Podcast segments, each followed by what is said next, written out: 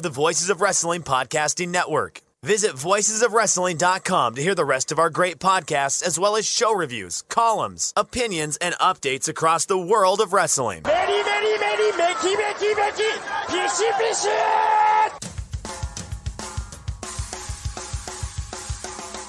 You are listening to the flagship podcast with your hosts, Joe Lanza.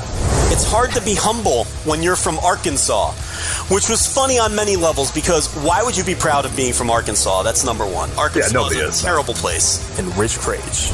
Like, this all started because someone liked a tweet and got annoyed about everybody it. Everybody log off. Throw your phones in the body of water closest to you. Stop. This is all terrible. I hate it all. Yeah, it's all so dumb.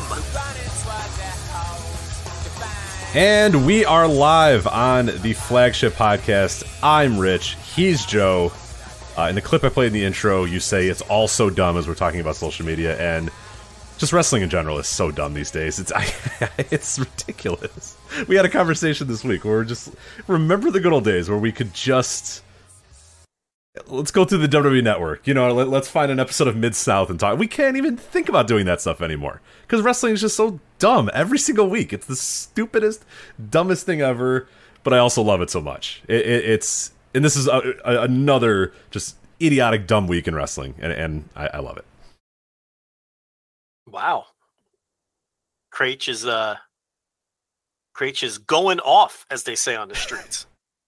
Do they still say that on the streets? I haven't been on those streets in a while, so that's now you don't frequent the streets. No, well, what was the Alfred had a. The streets are talking tweet not that long ago. What was his? No, that's his gimmick. The streets, aka World Wrestling Entertainment PR. When he does the overnight. Oh, the streets. Yeah. The streets are giving him the Fast Nationals. It's he's getting them from the streets. Right, that's his gimmick. Right. Well, I'm not on those streets. Those go to my junk or my spam or whatever. Never received an email from World Wrestling Entertainment PR. I've tried to get on lists. I've tried to get free tickets and stuff. They never get back to me. So it's all right. Yeah. I don't go to their stupid shows anyway. Well, still, I will take a board though. I'll take a cheese board though for sure. Still, the only pro wrestling company to ever pay us. Correct. Yes, yeah. That is always one of the funny things when we're the Voices of Wrestling getting payoffs from AEW and payoffs from New Japan and Kadani paying us and Harold paying us and stuff. The only wrestling company in the world that has cut us a literal check that went into my bank account is World Wrestling Entertainment. So there you go. Yeah, your bank account. Yeah, you saw it. Oh, that's fine. That was Daniel Bryan, man. Thank you to Daniel Bryan and the Yes Movement. I'll tell you that. That was very fruitful for those T-shirt sales for a while. Yes. And then we started. So there was like this WWE shop account that would like randomly tweet out when like a new shirt came out. And during the early days of Voices of Wrestling, I would retweet that with like, "Whoa, hey, great shirt! Like, buy it here," and then have the link to our affiliate link with the WWE shop or whatever. But then little by little, I just started burying all their shirts. And then I realized after a while, like, man, I haven't seen a new shirt for WWE in a while. And that account blocked us because they were like, stop making fun of all of our shirts, please. Yeah. You're trying to. And it would be like, I'd be like, this shirt fucking sucks. Here's the link to buy it. And they were like, please stop doing this. No one's buying any shirts anymore from you. So I got to be honest. I can't blame them. No, I mean, they should have blocked us for sure. Those were aggressive tweets. Right. We were also costing ourselves money with it too, but I couldn't lie to the listeners. I couldn't lie to the followers. They were horrific T-shirts, and the world needed to know about them. Well, I mean, when you're putting out the John Morrison, Jomo Sapien, we're going to eat your lunch T-shirts. What do they want us to say? Right, exactly. I have to bury it. I can't just be quiet. I have to bury it, but then also put a link in there in case anybody does want to buy. I was hoping we would get irony buys. Joe, we never got irony buys. That people did not buy shirts that we thought were stupid. So, believe it or not. Yeah, but bottom line is still the only company to ever pay us a dime, despite being accused of being paid by multiple wrestling companies. I wish. Wouldn't that be the life? That'd be great. I mean, I don't know why these people think that pro wrestling companies are just throwing money to people anyway. Especially us. Where did this stuff come from? It was like one day, no one ever said that stuff. The next day, the term co-opted just took over wrestling. And every piece of media was, at some point, basically accused of being co-opted and paid by whatever wrestling company they dared say give a positive review to, mm-hmm. or say a nice thing about. It just was very strange. Right. Especially so because we were saying, hey, this 2014 New Japan Pro Wrestling is pretty good. And people were like, nah, these assholes must be getting paid for these opinions that they have, that this wrestling is good. There's no way this wrestling could be good. And there's no way they could say it'd be good unless they were getting a check from New Japan Pro Wrestling. And they were not correct on that, unfortunately. No. I guess we're breaking kayfabe on that after years of saying that the bagman, Takaaki Kadane, was sending us money. We are now here to admit that we were never paid. I know. Yeah. After 10 plus years, it is finally time to admit that, no, we were not actually getting back the money from Kadani. So that clandestine meeting I had with him in San Antonio was not, in fact, to renegotiate our contract. You guys are breaking bread over Coca-Colas. He was a Coke straight guy, right? He was a Coke straight or Diet Coke? He's a Coke straight guy, and he was pounding them. He was pounding Cokes. I mean... This man enjoyed his Coca-Cola Classic. Let's put it that way. So he was double barreling. He had Wait, what? Yeah, so he'd come back to his little seat there, double fisted. Oh wow, right? that's a power move, man. That's a hell of a move. Wow. So he'd crack one open and sit the other right next to his little seat, right? So he'd pound one, and then he was ready with the next. Like he wanted to be ready, So he was, Yeah, absolutely. Yeah, because I've done that, obviously, with at wrestling shows. I'll get a water and an alcoholic drink or whatever. But this man double fisting Coke Classics. That's impressive. That's impressive stuff. That's how you become a power mover and a power shaker in pro wrestling. True. I mean, technically, he was at work, so maybe he's a beer guy during his leisure time. But look, that was all business. He was at an NWA wrestling show, checking out a promotional partner. So, no time to get drunk, but, sugar high, all good. Pounding those Cokes. The beverage, by the way. Yes, don't clip us. For the record, Coca-Cola Classic, the soda pop as... Kadani wasn't doing lines with, he wasn't doing bumps with the one long fingernail. Pinky fingernail, in the bathroom. No, these were Coke Classics in his seat, the beverage, before anyone tries to get, smart out there. Do you think there's a whole generation of people that have no idea why some people call it Coca-Cola Classic? Because I always, when I refer to that Coke, the Coke that we're talking about, I call it Coca-Cola Classic as well. But do the cans still even say Coca-Cola Classic, or did they take that off? I don't think they still say that, but I think, look, I was tempted to say that, the whole New Coke thing, what was that, 1989 or something? That was New Coke. I wrote about it recently, and then I forget what the exact year was. I think it was prior to me being born, though, the New Coke. 85. It was a long time ago. 85. Yeah. So I feel like, there's a whole generation of adults who weren't alive for that. But the thing is, it is pretty... I would say it's a pretty well-known failed marketing scheme in pop culture, but you can never underestimate how stupid people are. So there are probably a lot of people who never came across it. So, I don't know. Yeah. I mean, well, especially calling it Coca-Cola Classic, because it's why would you call it Coca-Cola? But you had to at a certain year, because then after New Coke failed miserably, they had Coke 2 out and about, and you could buy Coke 2, which was the New Coke, and then you could buy Coca-Cola Classic. But that went on. The Coca-Cola Classic thing, I think, went on, at least as far as I remember, into the early 2000s, where New Coke was still out there as Coke 2. And if you wanted Coca-Cola Classic to buy Coca, it was called that. Yeah. Whereas now, from 2002 or whatever on, or it might even be, I don't even know when it was. It might even be later than that. From that point forward, you didn't have to specify Coca-Cola Classic because Coke 2 was gone and nowhere to be found anymore. Yeah. Remember Pepsi Clear? Crystal Pepsi? Yeah. Crystal Pepsi. Yeah, right. They brought it back not that long ago. It's pretty funny because did you have Crystal Pepsi in the day? I'm sure I did. I don't remember, though. Yes, people got really upset about it, and you taste it, and it tastes exactly like Pepsi, and it's it's just Pepsi without the food coloring. You know what I mean? Yeah, it's not the drink you're drinking is not actually brown.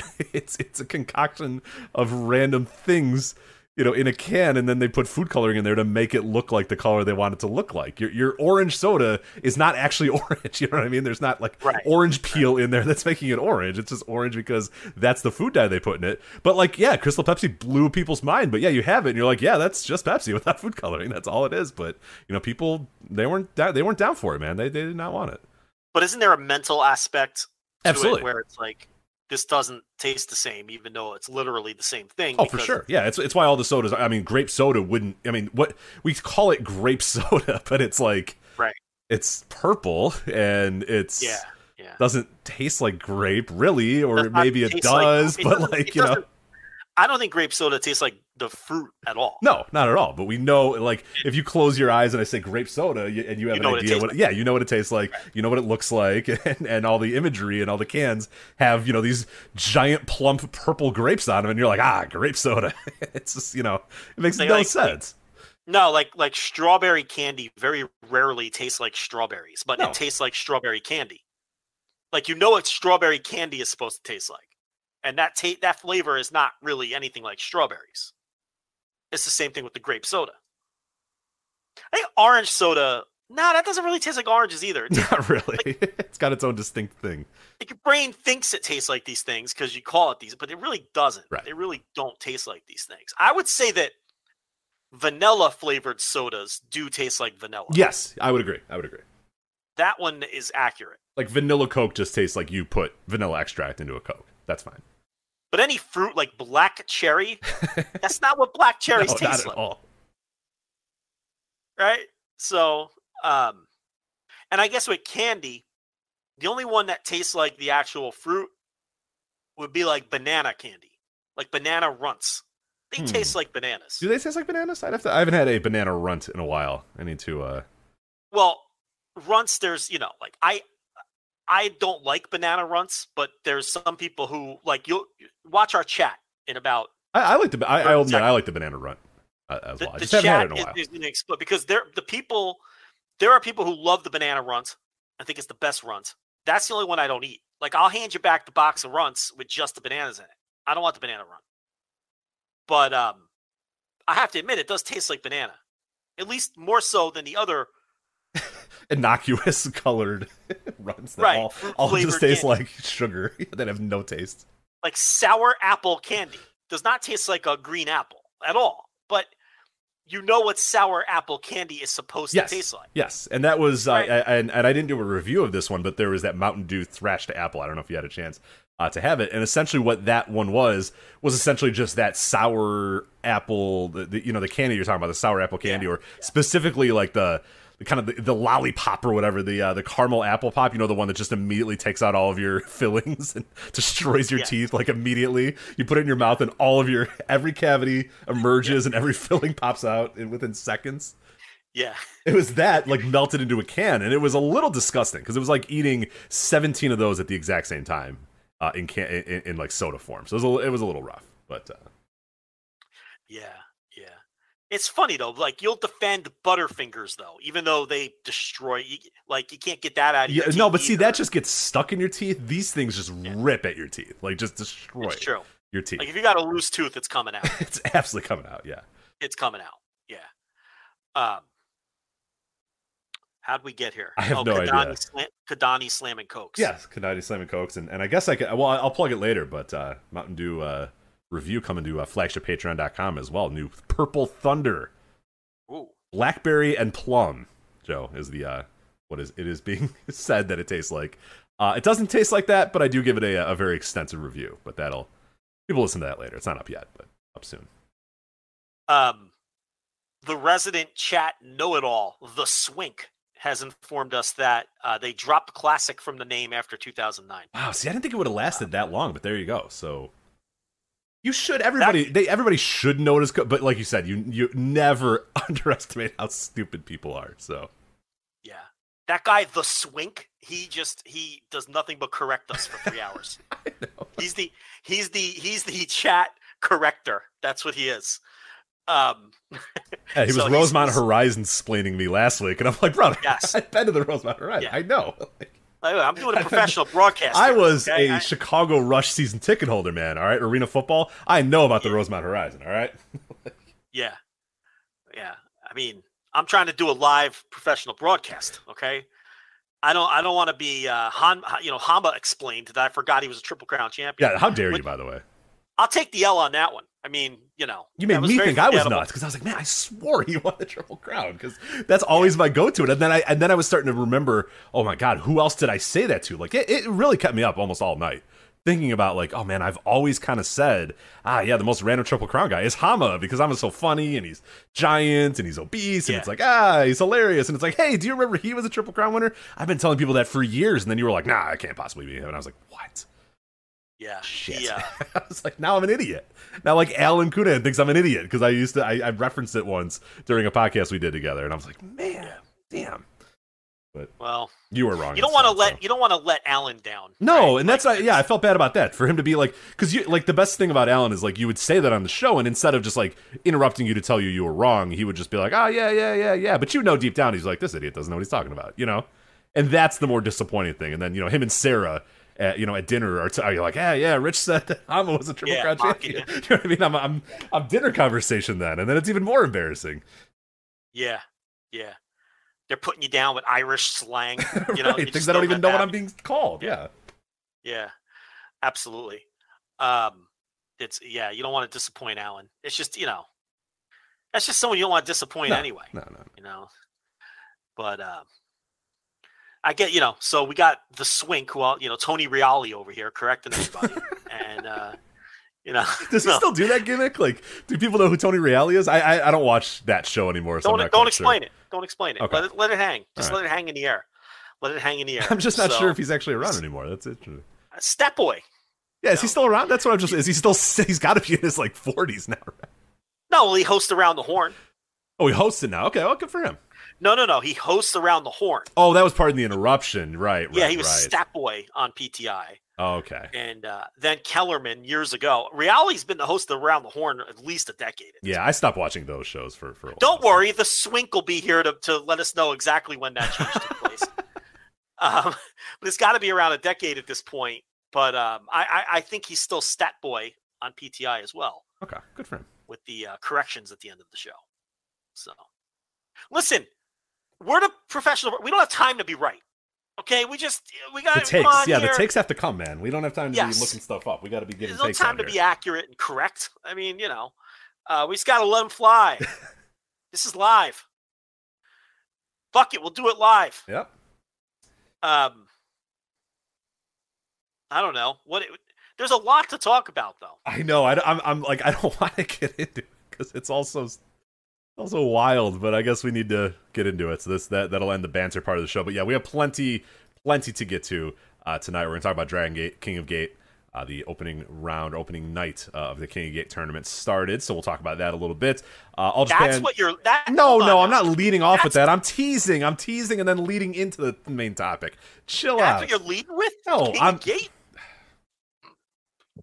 I guess I'm doing a reverse. You're kind of burying leads here. I'm burying leads a little bit, but we'll get to it in a second. We're gonna go into the lead. The lead's just gonna happen. It's just gonna ease into the lead. I know what you're doing. You're setting it up to lead us into the topic. I know what you're doing. But starting with Dragon Gate King of Gate opening round is maybe not the sexiest way to start. Roman Reigns is going part time. How about that, Joe? I approve of that. That's a good one. WrestleMania Backlash premium live event. Happened this weekend. Yeah. It was premium, it was live, and it was an event, and we were going to talk about it. Champion Carnival final. Premium might be, it was live and it was an event, but. Well, you didn't even watch. I did not. You're burying our gimmick. So, Rich did not watch. No. WrestleMania Backlash, Triple Mania, Premium Live event. He didn't even watch it. I tried. No, you didn't. So it was not a good effort. Awful effort. So what we're going to do here, I watched the whole show. I am going to review WrestleMania Backlash Premium Live events.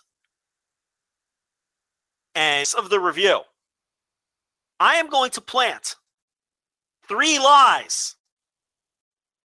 And then at the end of the review, Rich is going to take his notes, listen to me carefully, and see if he can identify the three lies that I plant in the WrestleMania Backlash Premium Live Event review. So we'll see if Rich is able to do that. And that's how, because we're so tired of talking about these Premium Live Events when they come around each month, we're going to try to spice this up. So Rich's laziness and really lack of effort for doing his job has led to a new bit here on the show. And if the bit is good, we'll continue. Right. I'm sure I might never have to watch one of these fucking things again. Yeah, which would be the best news ever, is that if this bit works, and I hope it does, I pray that it does, that I'm good forever, man. I never have to watch another one of these things. Because we're not switching roles. That's your role, man. You're the lead man. I'm the guest. It's just going to work perfect that way. So you watch them, and I will try to, you know, I think this could work. I like it. I think it's a smart strategy.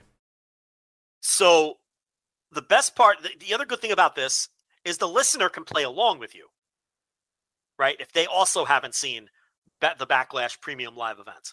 The what? But WrestleMania Backlash Premium Live Event.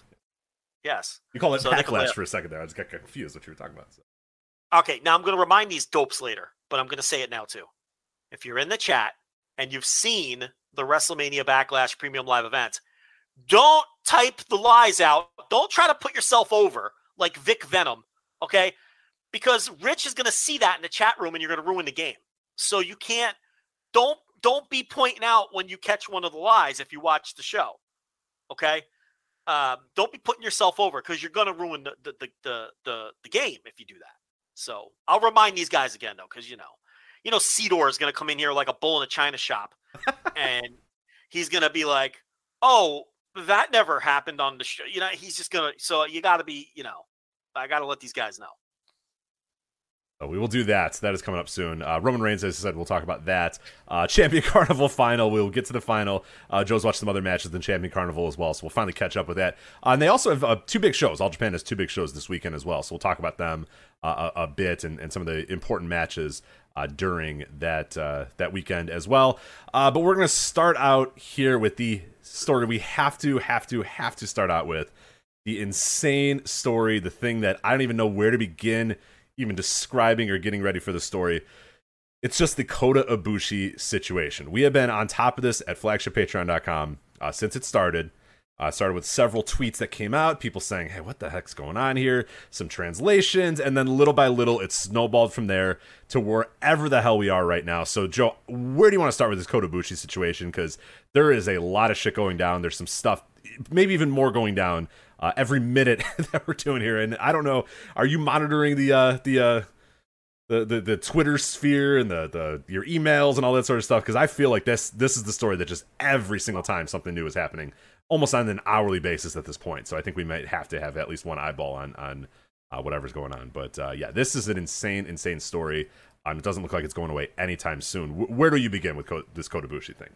Well, my phone today wouldn't stop blowing. My phone was blowing up today. There's more coming.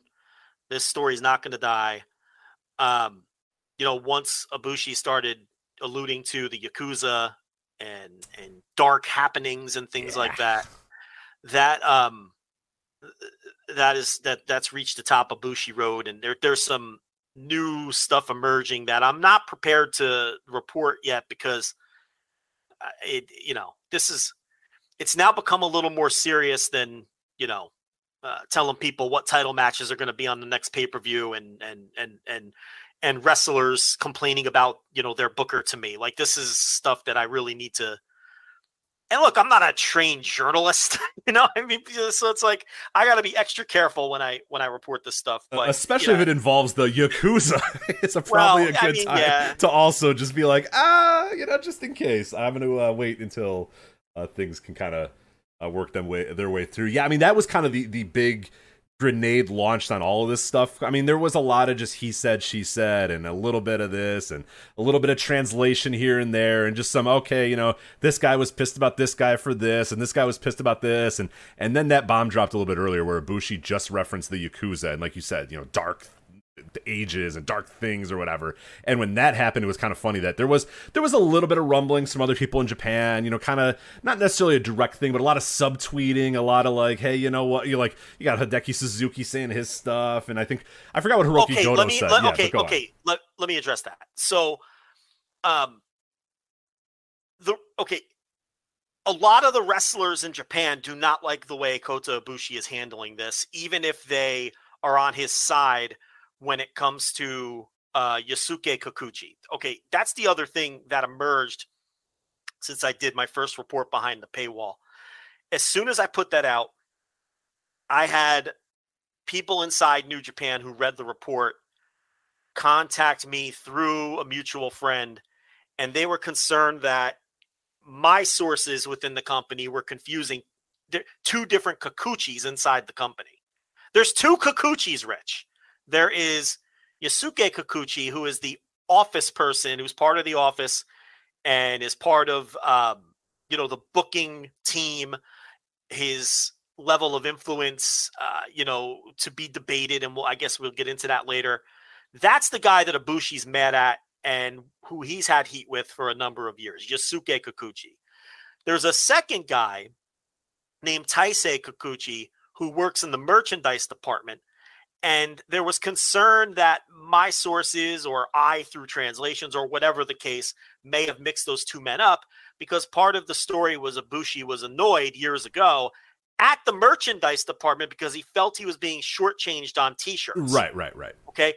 But this Taisei Kikuchi, the second Kikuchi, he's a younger guy. He's in his 20s. He works. He's a graphic designer. Right. He's just making the T-shirts. He has nothing to do with who's getting paid what when the T-shirts are sold and released or whatever. Correct. So it's highly unlikely that Ibushi would have had beef with him.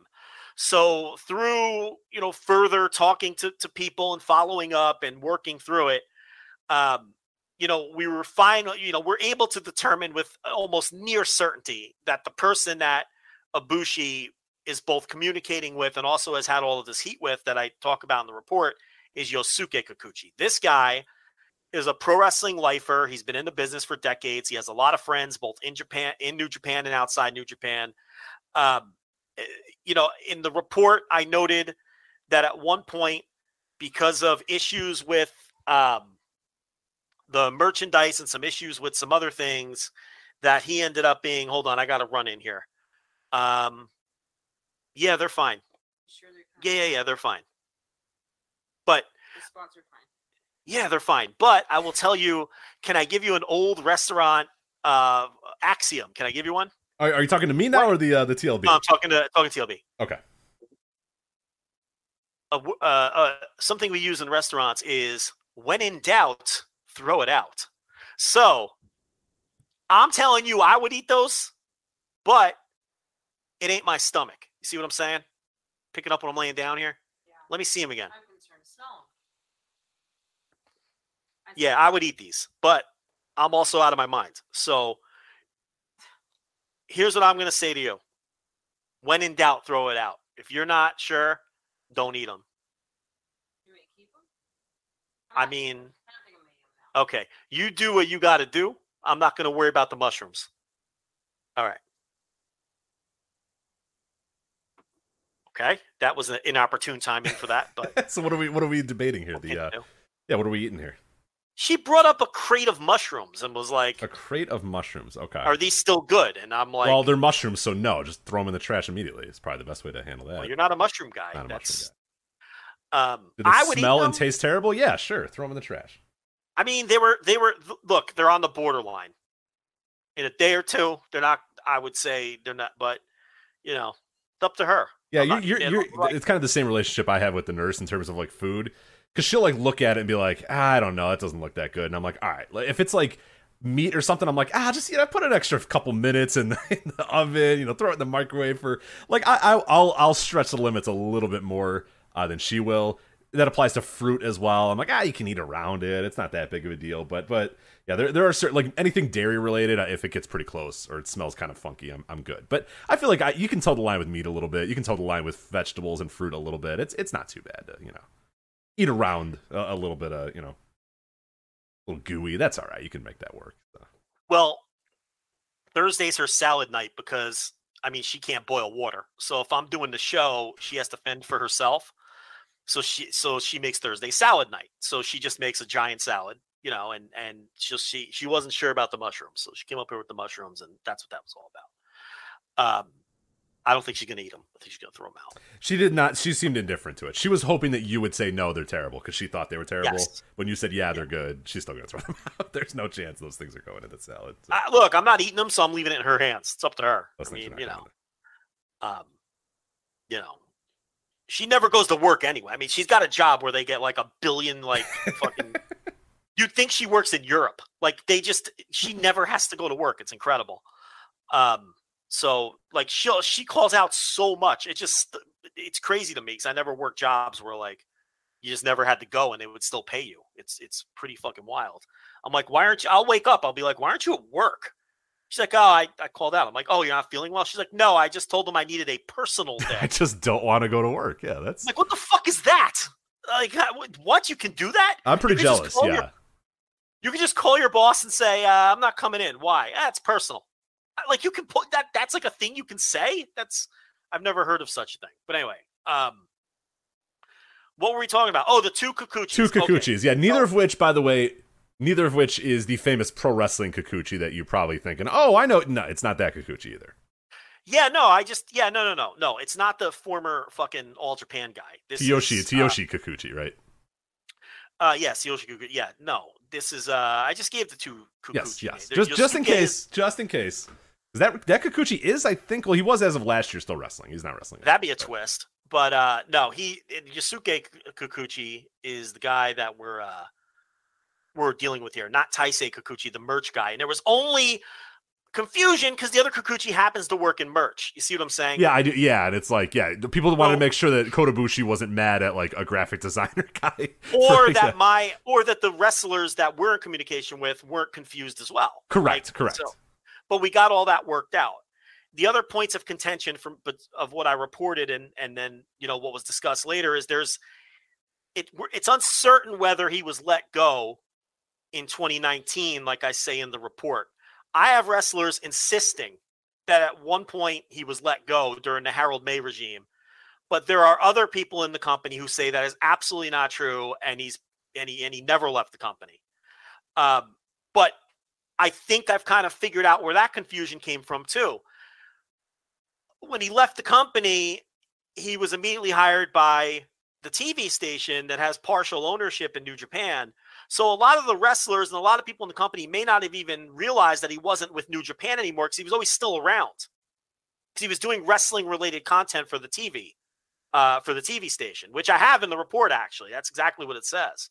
So the bottom line here is when you're gathering information for these kinds of stories, especially when you're dealing with people who speak different languages, English is a second language, dealing with translations in some cases, if you talk to 10 people, you know, over a pro wrestling story, you're going to get 7 vaguely similar stories that have minor details that are different.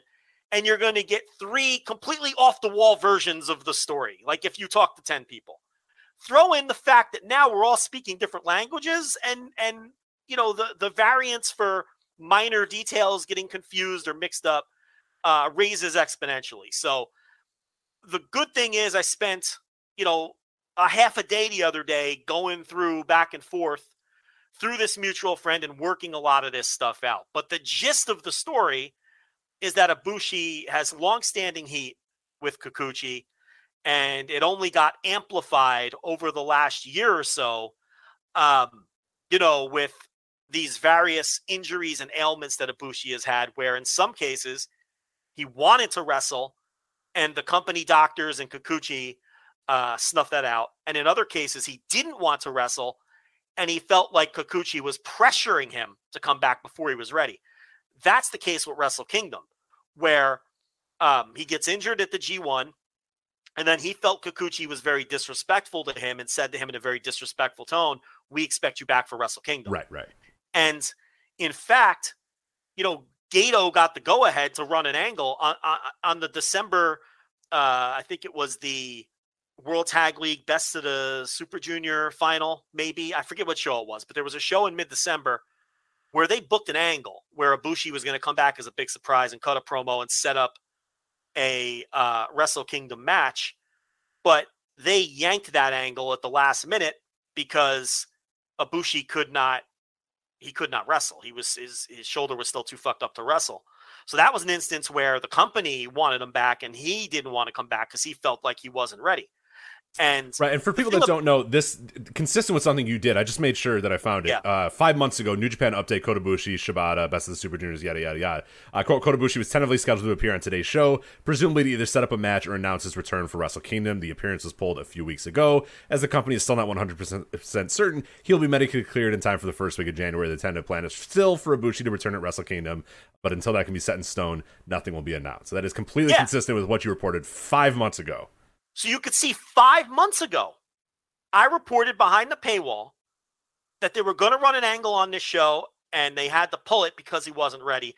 And that from the company point of view, they were still holding out hope that he'd be ready 3 weeks later or whatever it was for Wrestle Kingdom. That's with no knowledge of what was to come. Right. No idea that this thing was happening. What we're talking about now happening. That's completely separate. That's just at that time. Hey, Kota's coming back. Wait, no, he's not coming back. That's all. But 5 months ago, exactly the same thing that you've heard now today as people are kind of reiterating what's going on. Right. So you can see that there was validity to that then. We just didn't know the huge problem that it was going to be all tied into later. So this is consistent with our reporting on this going back to 2021.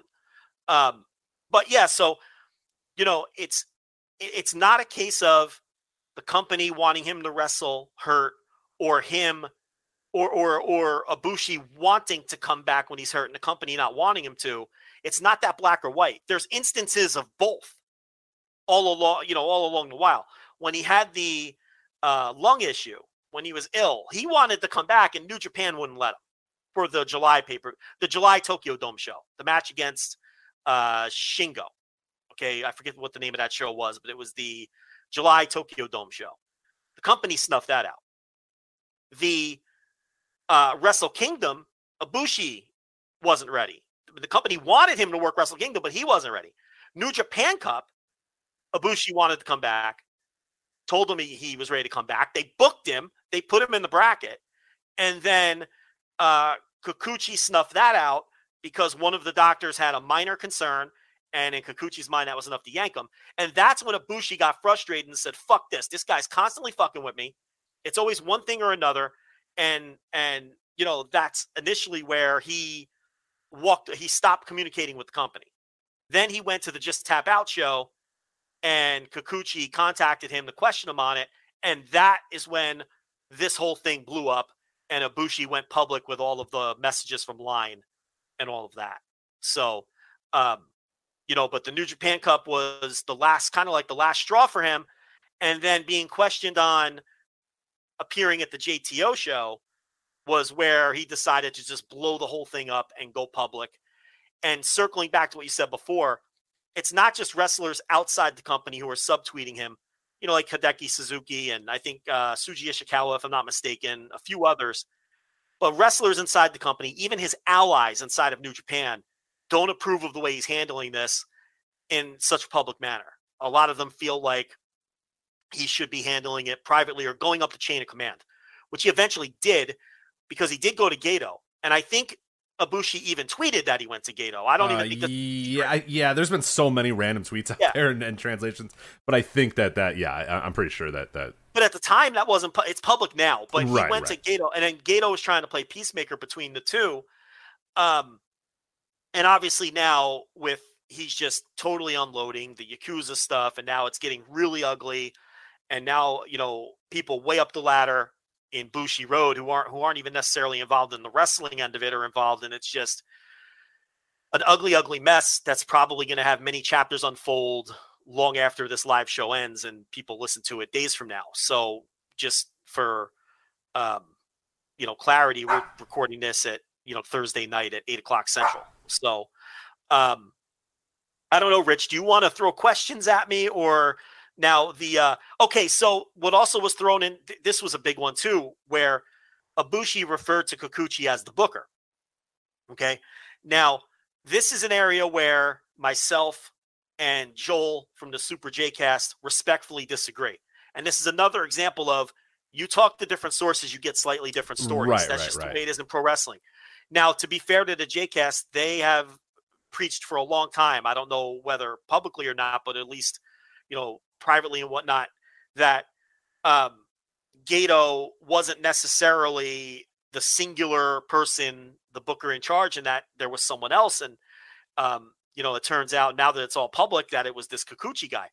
All I can tell you is what people, wrestlers inside the company and people inside the company communicate to me and to us.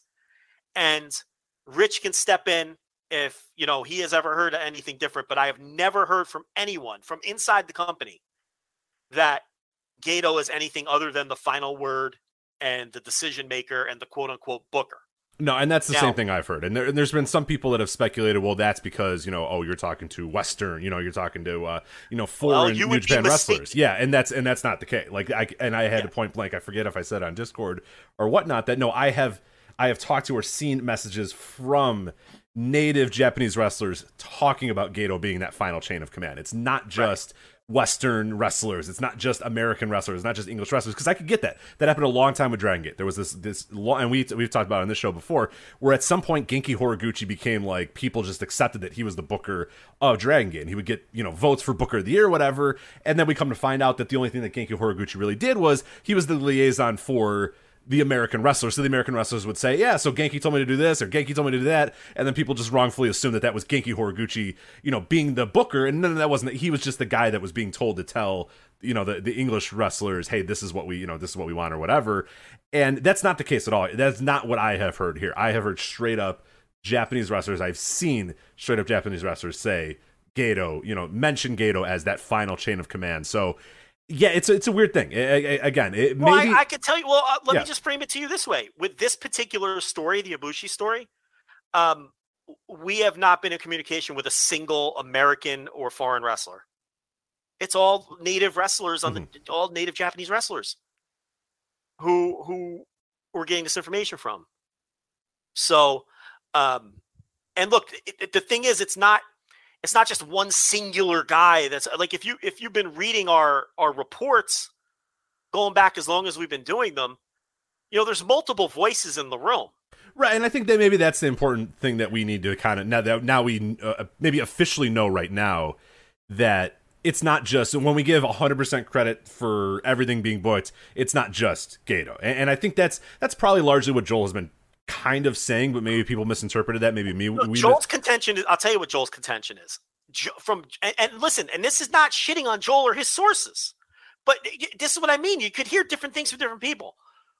What Joel has been hearing all along is that there's a person who plots out the long-term storytelling in New Japan, and that person is not Gedo. Not that Gedo doesn't have any power. Not that Gedo isn't correct. Right. But that is different than what we've heard. And again, that's not me disputing him. That's just me telling my listeners and my paying customers what the wrestlers in the company tell me. If Joel's being told something different, he has a responsibility to tell his listeners what he's being told. That's why I say we respectfully disagree on the level of power that Kikuchi has versus Gedo or whatnot. But what I'm saying is there's multiple people in the room. Dick Togo has been gaining a lot of influence, and anyone who pays for our paywall knows that.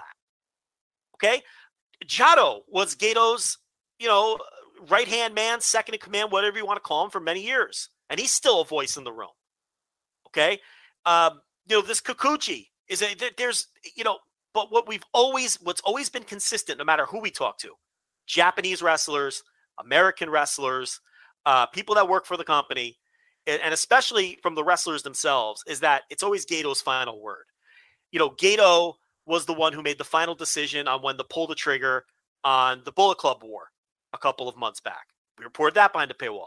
You know, Togo and Gedo were pushing for it, and it was going to happen eventually. And when Gedo said, okay, we're doing it, and we're doing it next week at Corkin or whatever, that's when it happened.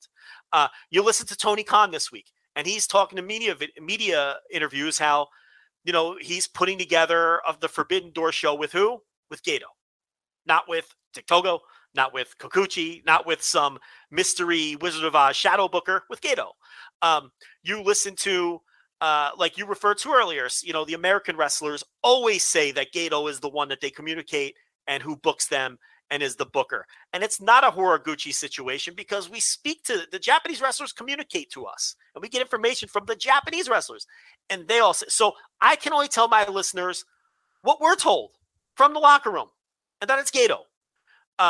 You know, so unless, you know, the company has some secret shadow booker behind the scenes, you know, pulling Gedo strings. I mean, you know, the wrestlers themselves are under the impression that, he's the sitting in the big seat, you know. But the way I think of it is this, Rich, you know, again, we're dealing with people who are English as a second language, or who don't speak English at all, and are, you know, are being translated. Yeah, and all putting that through Google Translate or whatever, which is always dangerous. But, you know, a lot of our 99% of people that we have gotten information from in the New Japan locker room speak English. I mean, you know, we have to clean it up sometimes, and, you know, because sometimes there's, you know, what am I trying to say? There's like, well, sentence structure issues and minor things like that. You can't use exact quotes because the sentences don't always make sense. But it, the subject and the, you know, the purpose of this, of the sentence, you can always gather. It's just, yeah, maybe the words are in kind of a weird order or wrong order, or there's not, there's no conjunctions being properly used. Or that's fine. That's okay. That's little stuff. I generally try to note that. If I quote someone directly, I always say, okay, I may have cleaned up transition words or whatever. But, okay, think of it this way. If a Japanese fan who does not speak English, okay, wanted to know who was the booker of WWE, and I explained through a translator that, well, Vince McMahon has the final say and is the owner, but then there's Ryan Ward and Dewey Foley. Then there's Ryan Ward who writes Raw, and then there's Bruce Pritchard who filters ideas. And then that gets translated back to this Japanese guy who doesn't speak English. Who knows what's going on? I don't know what the translator is communicating or taking from that. And then if 10 different people, you know, hear that, like 4 of them might come away thinking Ryan Ward's the booker. 3 of them might come away thinking it's Bruce Pritchard, and the others might think it's Vince McMahon. I think that's what's happening here. Okay, when it comes to, it's like, there's a bunch of people doing this job, and it's interpretive. It's interpretive, but I can only tell my listeners what I am told from the wrestlers. And that has been unequivocally every time, 100%. And I you know what? I can read you a quote because no one will possibly know who's saying it, but I'll read you it because we asked, what is the difference? Can you break down the difference between Kikuchi and Gedo? And if you give me a second, I can pull this up. I can find it. Okay, it's right here. So, and this is a Japanese wrestler in the locker room, a Japanese contracted wrestler. That's not it.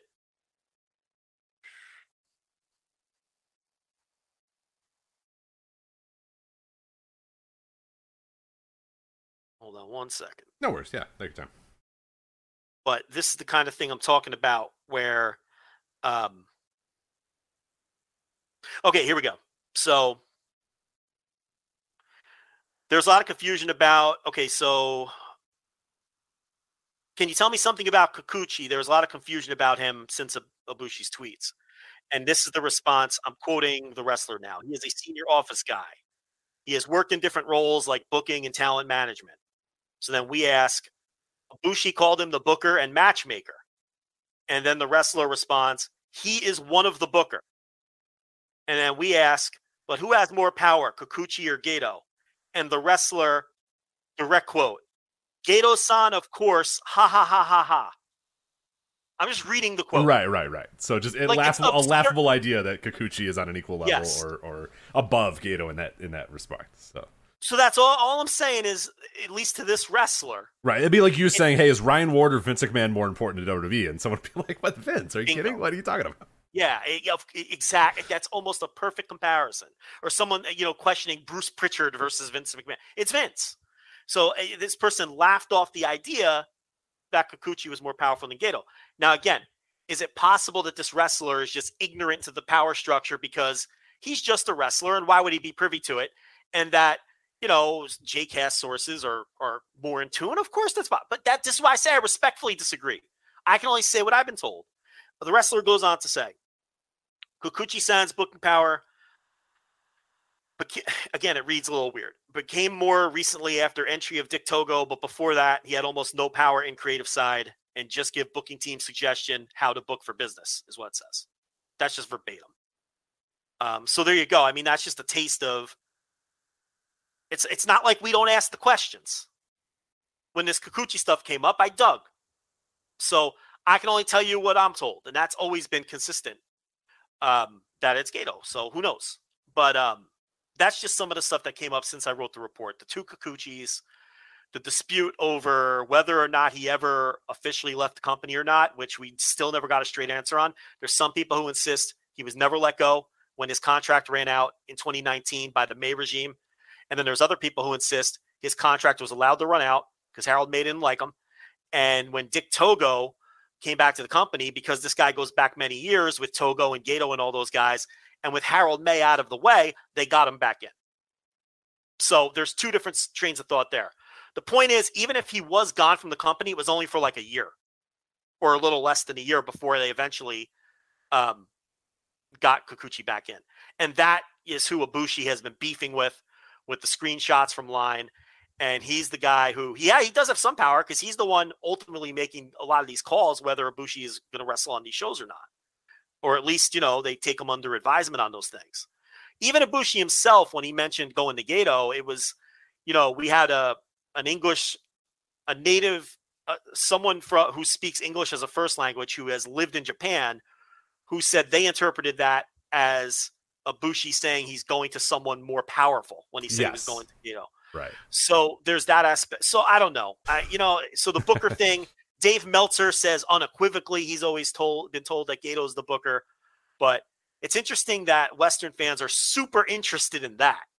You know, I had that conversation with Joel too. It's like Western fans are fascinated with that aspect of it. Meanwhile, we have this superstar wrestler who might be on his way out of the company. He's throwing around Yakuza accusations. Right. Who gives a shit who's booking the company? Giant scandal, and we're all wrapped up in who decides who goes over in the opener and Destruction and Beppu. I mean, that's not what's kind of I know, yeah. like important here. And that's what I was going to say. Let's get down to the actual like meat and potatoes of what this is all about. I mean, this is Kota Ibushi essentially going scorched earth. He's not been happy with, you know, the response that he's gotten from Kikuchi. He's not been happy with a lot of what's been going on in New Japan, and has decided, like you said, much to the chagrin of even his own allies in the company, and has just decided he's going scorched earth on Twitter in just a series of tweets over the course of now, and we're 3 days into this. We're just every minute after minute is this, and I'm sharing screenshots and sharing this and sharing that, and just, yeah, it is... It's wild. It is a pretty wild thing. It does feel like we're absolutely, and this is even before, and we'll get to the Yakuza thing here in a bit.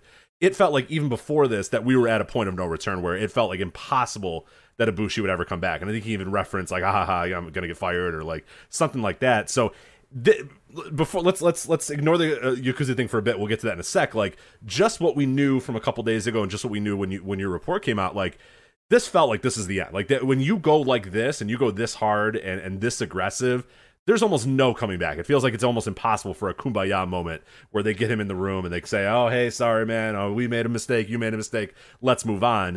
It felt like that's going to be almost impossible to do. And then now after today's thing with the Yakuza, we're done. There's almost no way. A, that this thing goes away in any time soon, and B, that Kota Ibushi is just welcome back with open arms to New Japan again. I mean, just trying to insinuate that there are, you know, scandals and Yakuza involvement, even jokingly, even saying it as like a haha joking manner, you just can't do that in Japan. So this feels untenable. This feels like this is not going to end well. And he publicly threw the guy. He threw Kikuchi under the bus. Right. Which was another one of the reasons why. Allegedly his contract wasn't renewed, because the company knew that, because the wife went to the company allegedly and complained that he had been cheating on her. And, you know, in Japan, that stuff's taken a little different than it is here. Here it's just like, boys will be boys or whatever. Like, you are punished. I mean, people don't if you weren't around for New Japan when the Taiichi thing came out, like that was a big scandal. And New Japan, which ties into this as well. Yeah, New Japan basically said, dude, you're going to get, like, I mean, they treated him like absolute shit for months. I forget what they did with him. Didn't they suspend him too? They suspended him, and then eventually, and smartly, the reason you have the Taichi you have now is because he kind of leaned into that when he came back, is after they suspended him or whatever it was. I forget. He definitely got punished. I forget exactly what got punished. But then when he came back then, he started playing the character a little bit more of, okay, well, let me kind of lean into this a little bit more, because I can't be the good, clean-cut, you know, kid anymore. Like, that's done. I've brought great shame to, you know, and Taka, it goes without I mean, he was another guy as well that got caught up in that, and it just did not go well. At all. Well, he had to give up his promotion, right? That's what I mean. That's why Just Tap Out exists, because right, he had, right. Yeah. So, but it's not a boys will be boys. She will, you know, in America, well, God only knows what it would be. Yeah, and that's another aspect of it, because he publicly threatens.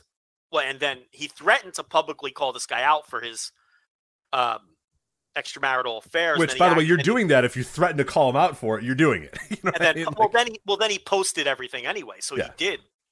And you know, which referring to him and Taka and Taichi as the Cheaters Gang, which is the way it was described to me, because he's tight with Taka and Taichi as well, Kikuchi, and Ibushi has on again, off again heat with Taka, from what I understand, which is on again at the moment. And I was told that, you know, Ibushi does have his allies, but he's got heat with a lot of people in a lot of places, inside and outside of New Japan. And he's an eccentric guy, you know, and you know, whether it's justified or not, he seems to have very strict morals. I mean, he doesn't like that these guys cheat on their wives or get involved in, you know, those type of scandals. And he's, you know, so I'm not saying whether the guy's right or wrong. I'm just telling you what I'm told. And, you know, I'm not even passing any kind of judgment on any of the three instances where he was hurt or not hurt. They want him to come back. He wanted to come back. I'm just telling you how I was told, what I was told. And it's weird, because a lot of hardcore, like, Ibushi fans are treating it like I'm slandering the guy. And I didn't. I mean, if you read it, it's more sympathetic to him than it is to Kikuchi, the report that I wrote, because, you know, without giving away sources, which I would never do. I mean, the people I'm getting info from are closer to Ibushi. Yeah, and by the way, Ibushi. One second. Can I reference that? Because there's a lot of people that say, well, until they tell their sources, I'm not going to believe them. Fuck, that's not how it fucking works, dude. All right? That's not how journalism fucking works, especially not in wrestling, but especially not in anything. Woj doesn't say when he drops a Woj bomb, I heard from, you know, X, right. Executive in the Grizzlies organization that, you know, no, they don't do that. That's not how journalism works. So no, we're not going to give you our fucking sources. And if you don't believe us, then that's fine. We'll just keep being right about everything that we report, and we'll just keep, you know, you'll keep looking like a goofball, and we'll keep looking right. And then the next time this comes around, you could say, well, I'm not going to believe anything until I know who their sources are. You're not going to know who our sources are. That's not how journalism works. That's not how anything works. You cannot do that. You will lose all credibility. You will never have another source again, ever. That's not how journalism and reporting works. Shut up. Stop asking for that.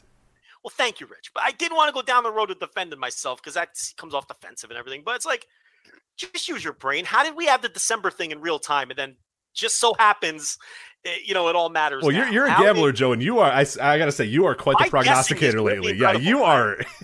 Hey, that schedule just came out in the NFL. You want to, there's some early odds I can get. If you can DM me after this and let me know what you're thinking with the Swami Joe Lance over there thinks about this. I reported for months that Nosawa Rangai was rubbing people the wrong way, and people were starting to be on him, and was, you know, allowing talent to run over him.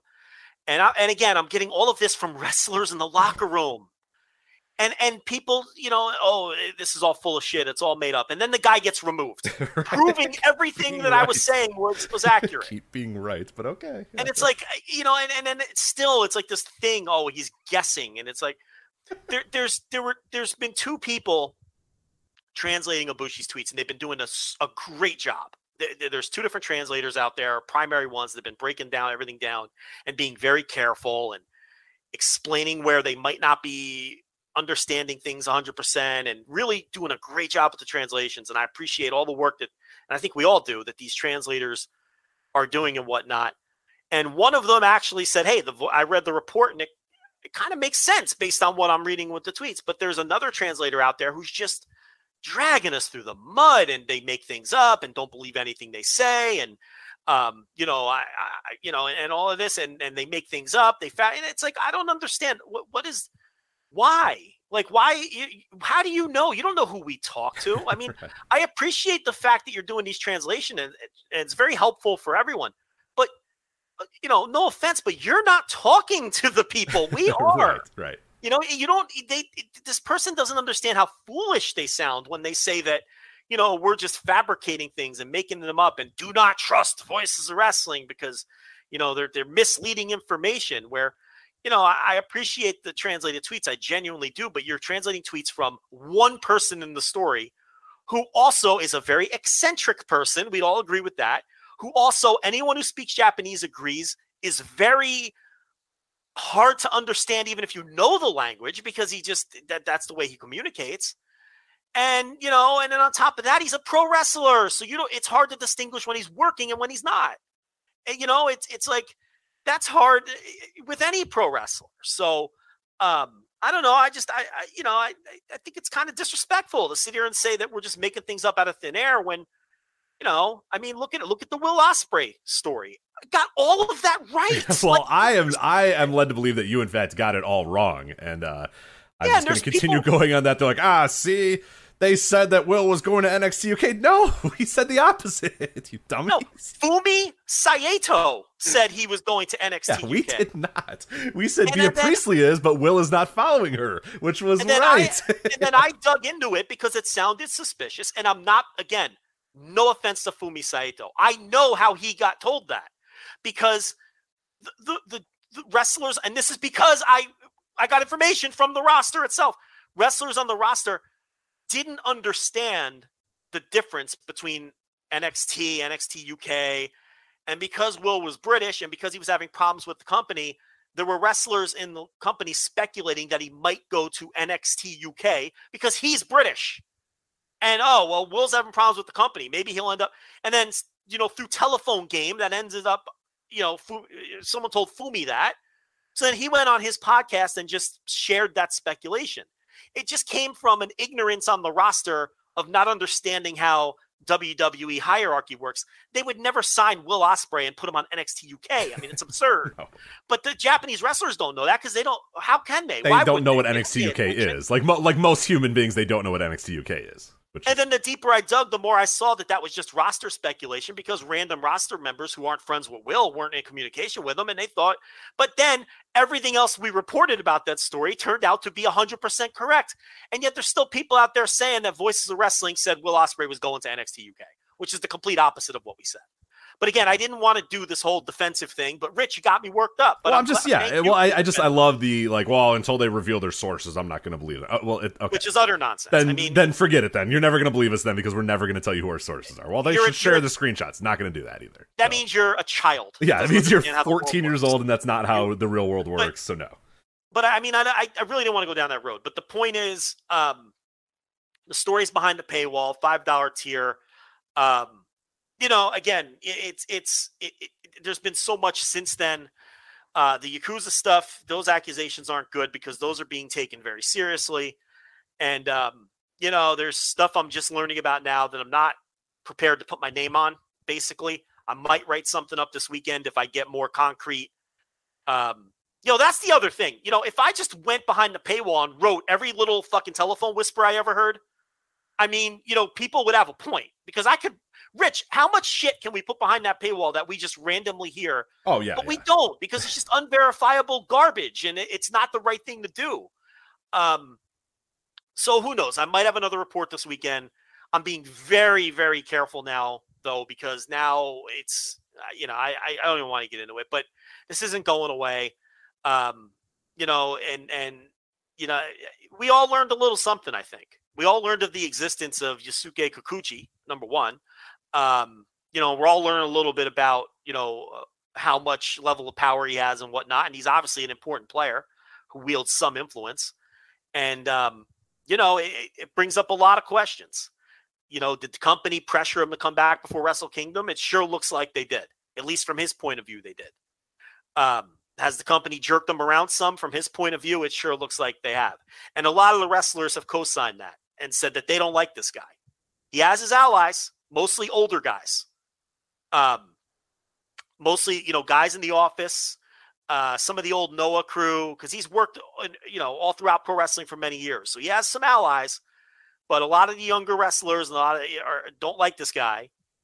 And, you know, now it's, and now Ibushi, who seemingly is convinced that he no longer has a future with New Japan, is really threatening to expose a lot of stuff that, you know, may or may not ultimately end up being true. And if a lot of it is true, heads are going to roll.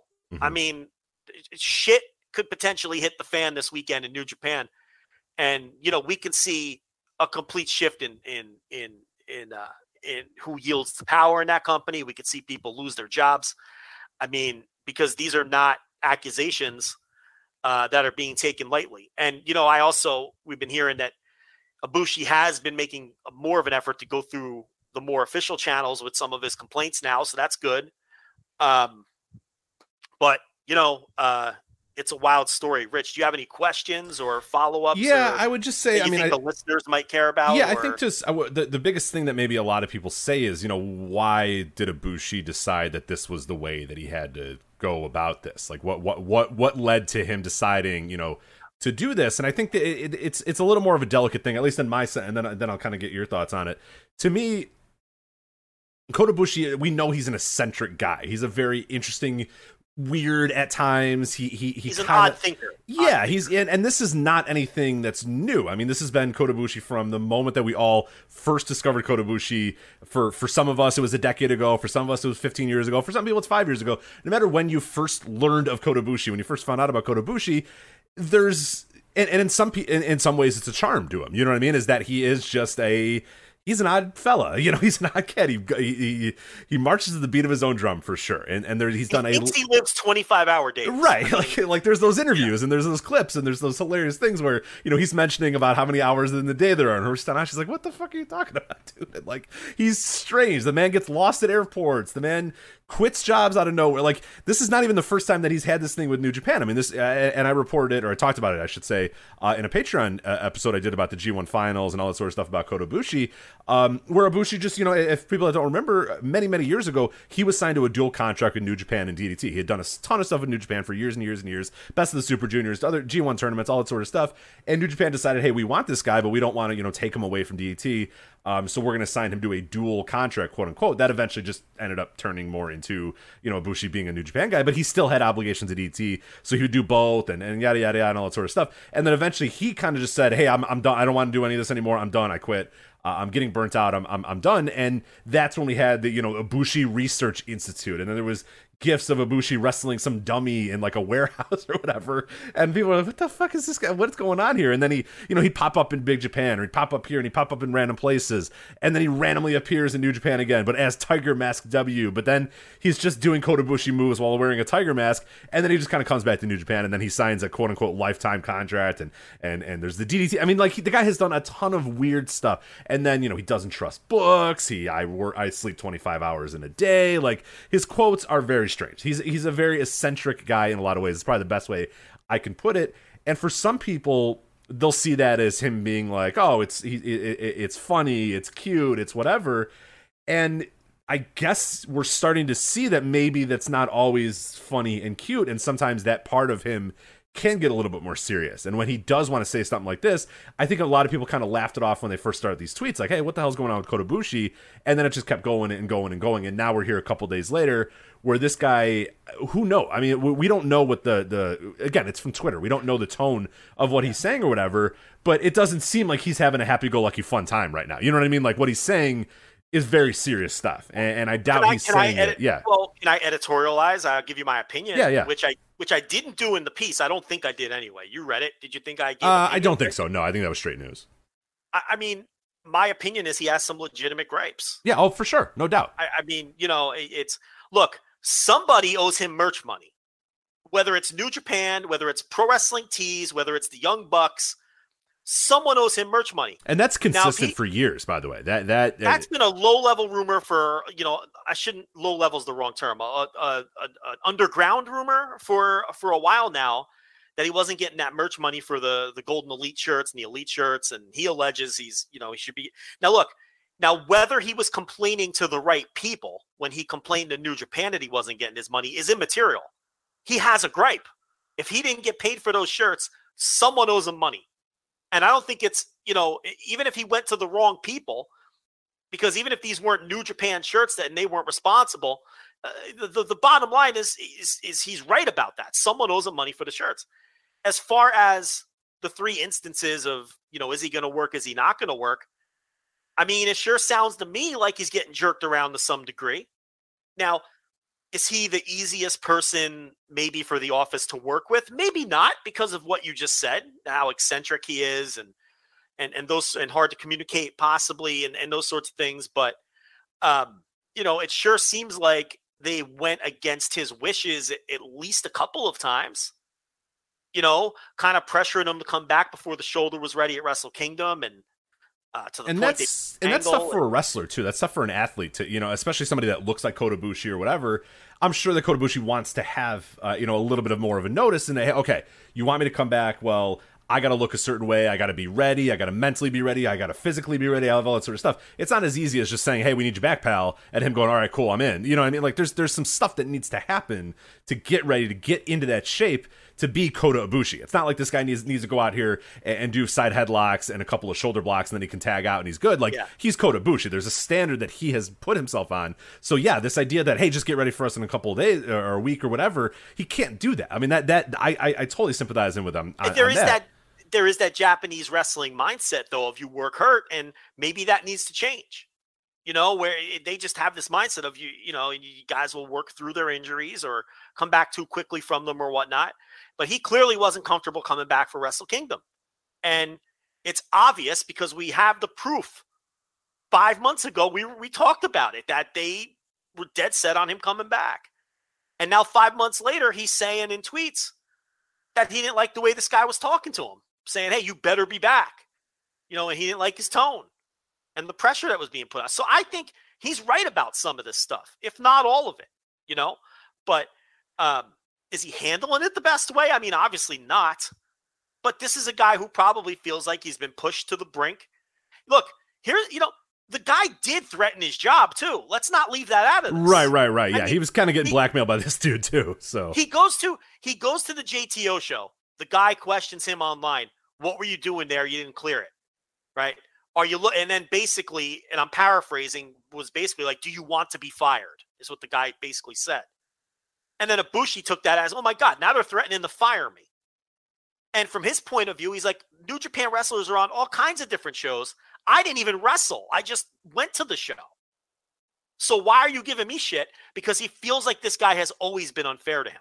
And I get into that in the story, from, you know, other sources noting that this guy is unfair to certain wrestlers on the roster, holding them to standards that he doesn't hold other people to in terms of their off the clock behavior and everything else. I've got anecdotes in there. Right. He just feels like he's been unfairly targeted by this same guy. I give you the one story where Kikuchi gave Ibushi shit because Ibushi was spotted in a public gym spotting for another wrestler on the bench press, but it was a heel wrestler. Oh, Kikuchi Watts unit. Over there. Yeah, Kikuchi Watts over there. So Kikuchi gave him shit about that, and you know, he doesn't want, you know, people commingling between units. That's like one example. There's other anecdotes in the story where Ibushi and some of Ibushi's allies and younger wrestlers feel this guy's just inconsistent with the way he applies the policies. He has very old school policies. The old American boy band thing where don't admit you have a girlfriend because, you know, we won't sell as many tickets, like that old shit that you used to hear for like fucking Menudo and fucking New Kid on the Block.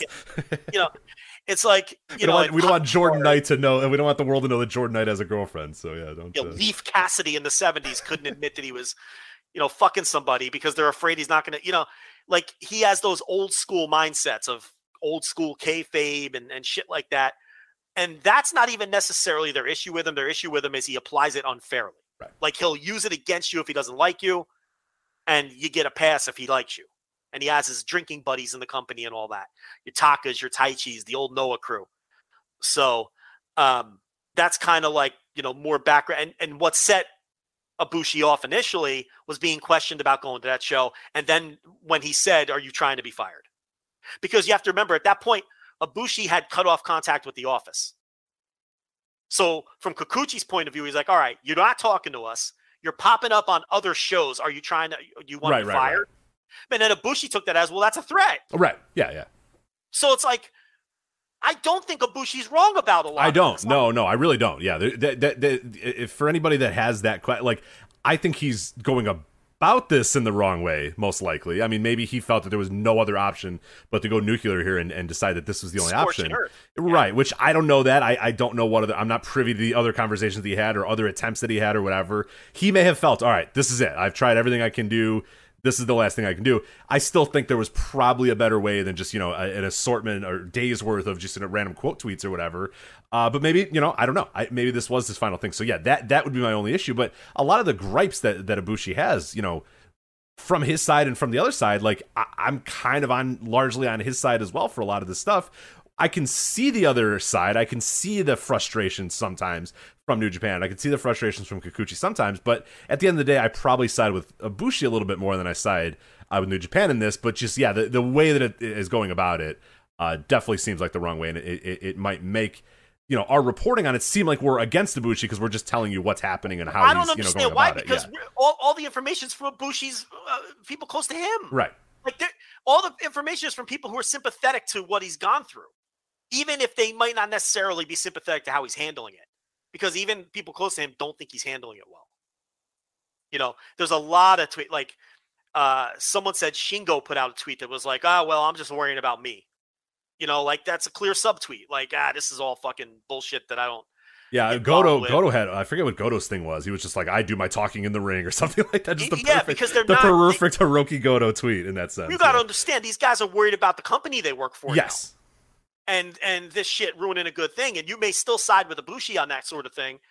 It depends what culture you're from and all those things. I mean, the Japanese work culture is different, than a lot of other work cultures around the world. And these guys are kind of ticked off at him, not because he's complaining.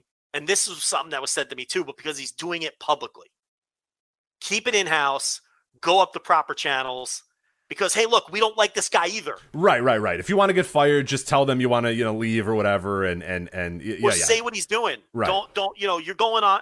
And he's going back and forth with fans, and now he's exposing the business, talking about bookers and how finishes are worked, and it's just the wrestlers are not happy about that aspect of it. They're just not.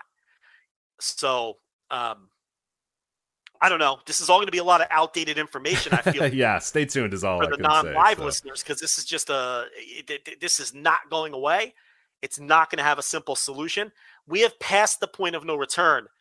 The shit can really hit the fan here, because I think we're past the point where they can get everybody to sit down at a table. And that's what I said. Out. Kumbaya is done. I think we're past. Once the Yakuza tweet came out, I think Kumbaya is done. I mean, the best case scenario is they just agree to separate, and Kota goes on his end and New Japan goes on his end and they never speak of this ever again.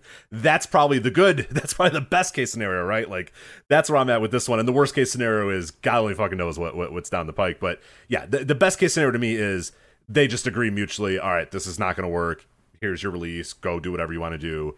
And Kota moves on and New Japan moves on and things are largely the same, just without Kota Ibushi going on there. But that again is the best case scenario at this point. The come together moment and Kota Ibushi, comes back at the G1. I feel like that feels like we've passed that point, that we're not going back there. But I don't know. I guess stranger things have happened in wrestling, but as far as what I've heard and from what has kind of been rumored or what we've seen, it feels like that's not going to happen. Like that little get in a room, hash it out, shake hands, and move on. I feel like we're past that point. It's too late because it's gone beyond the wrestling office. Right.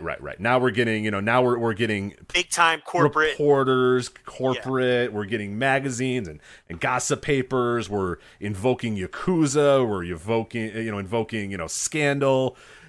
We're past the point of, hey, you didn't book me right, or this sort of stuff. We're in a different realm now.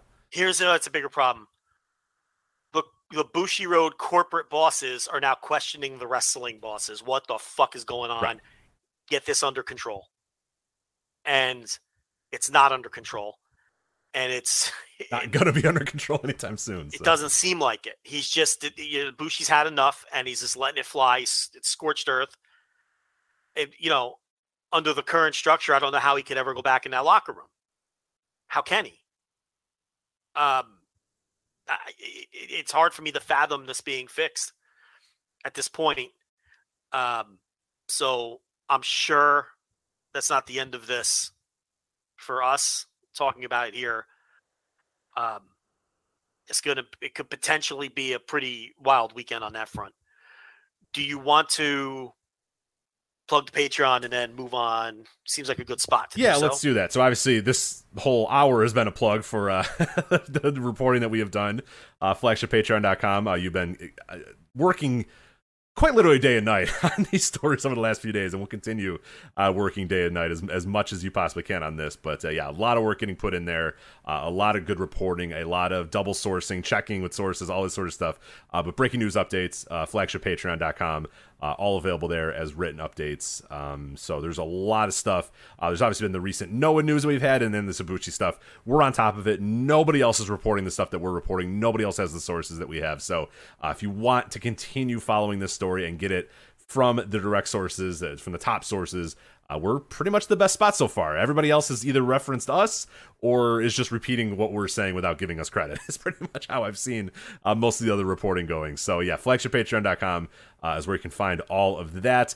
This week, match of the week. You do it every single week. This one we talked about a little bit on the last week's flagship.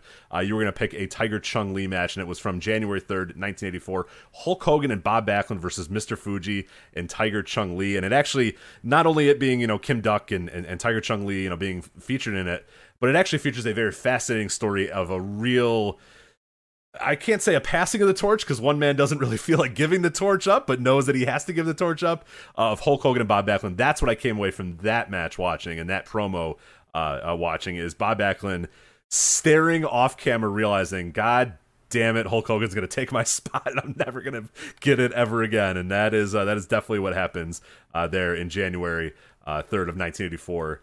On the Bob Backlund, Hulk Hogan, Mr. Fuji, Tiger Chung Lee match. But you get into a little bit of details about Tiger Chung Lee and more details about kind of the Vince McMahon decision to go with Hulk Hogan as his top dude, and Bob Backlund pretty much realizing it overnight, or at least in the midst of that promo realizing, God damn it, I'm done. Fuck. You can see Backlund's dead behind the eyes. He knows, and he's in the awkward position of his role in the match is to help Hulk Hogan get over. Right, help his replacement get over, yeah. Which is absurd from two angles. Number one, he's got to help the guy replacing him get over, and number two, Hogan don't need any help getting over.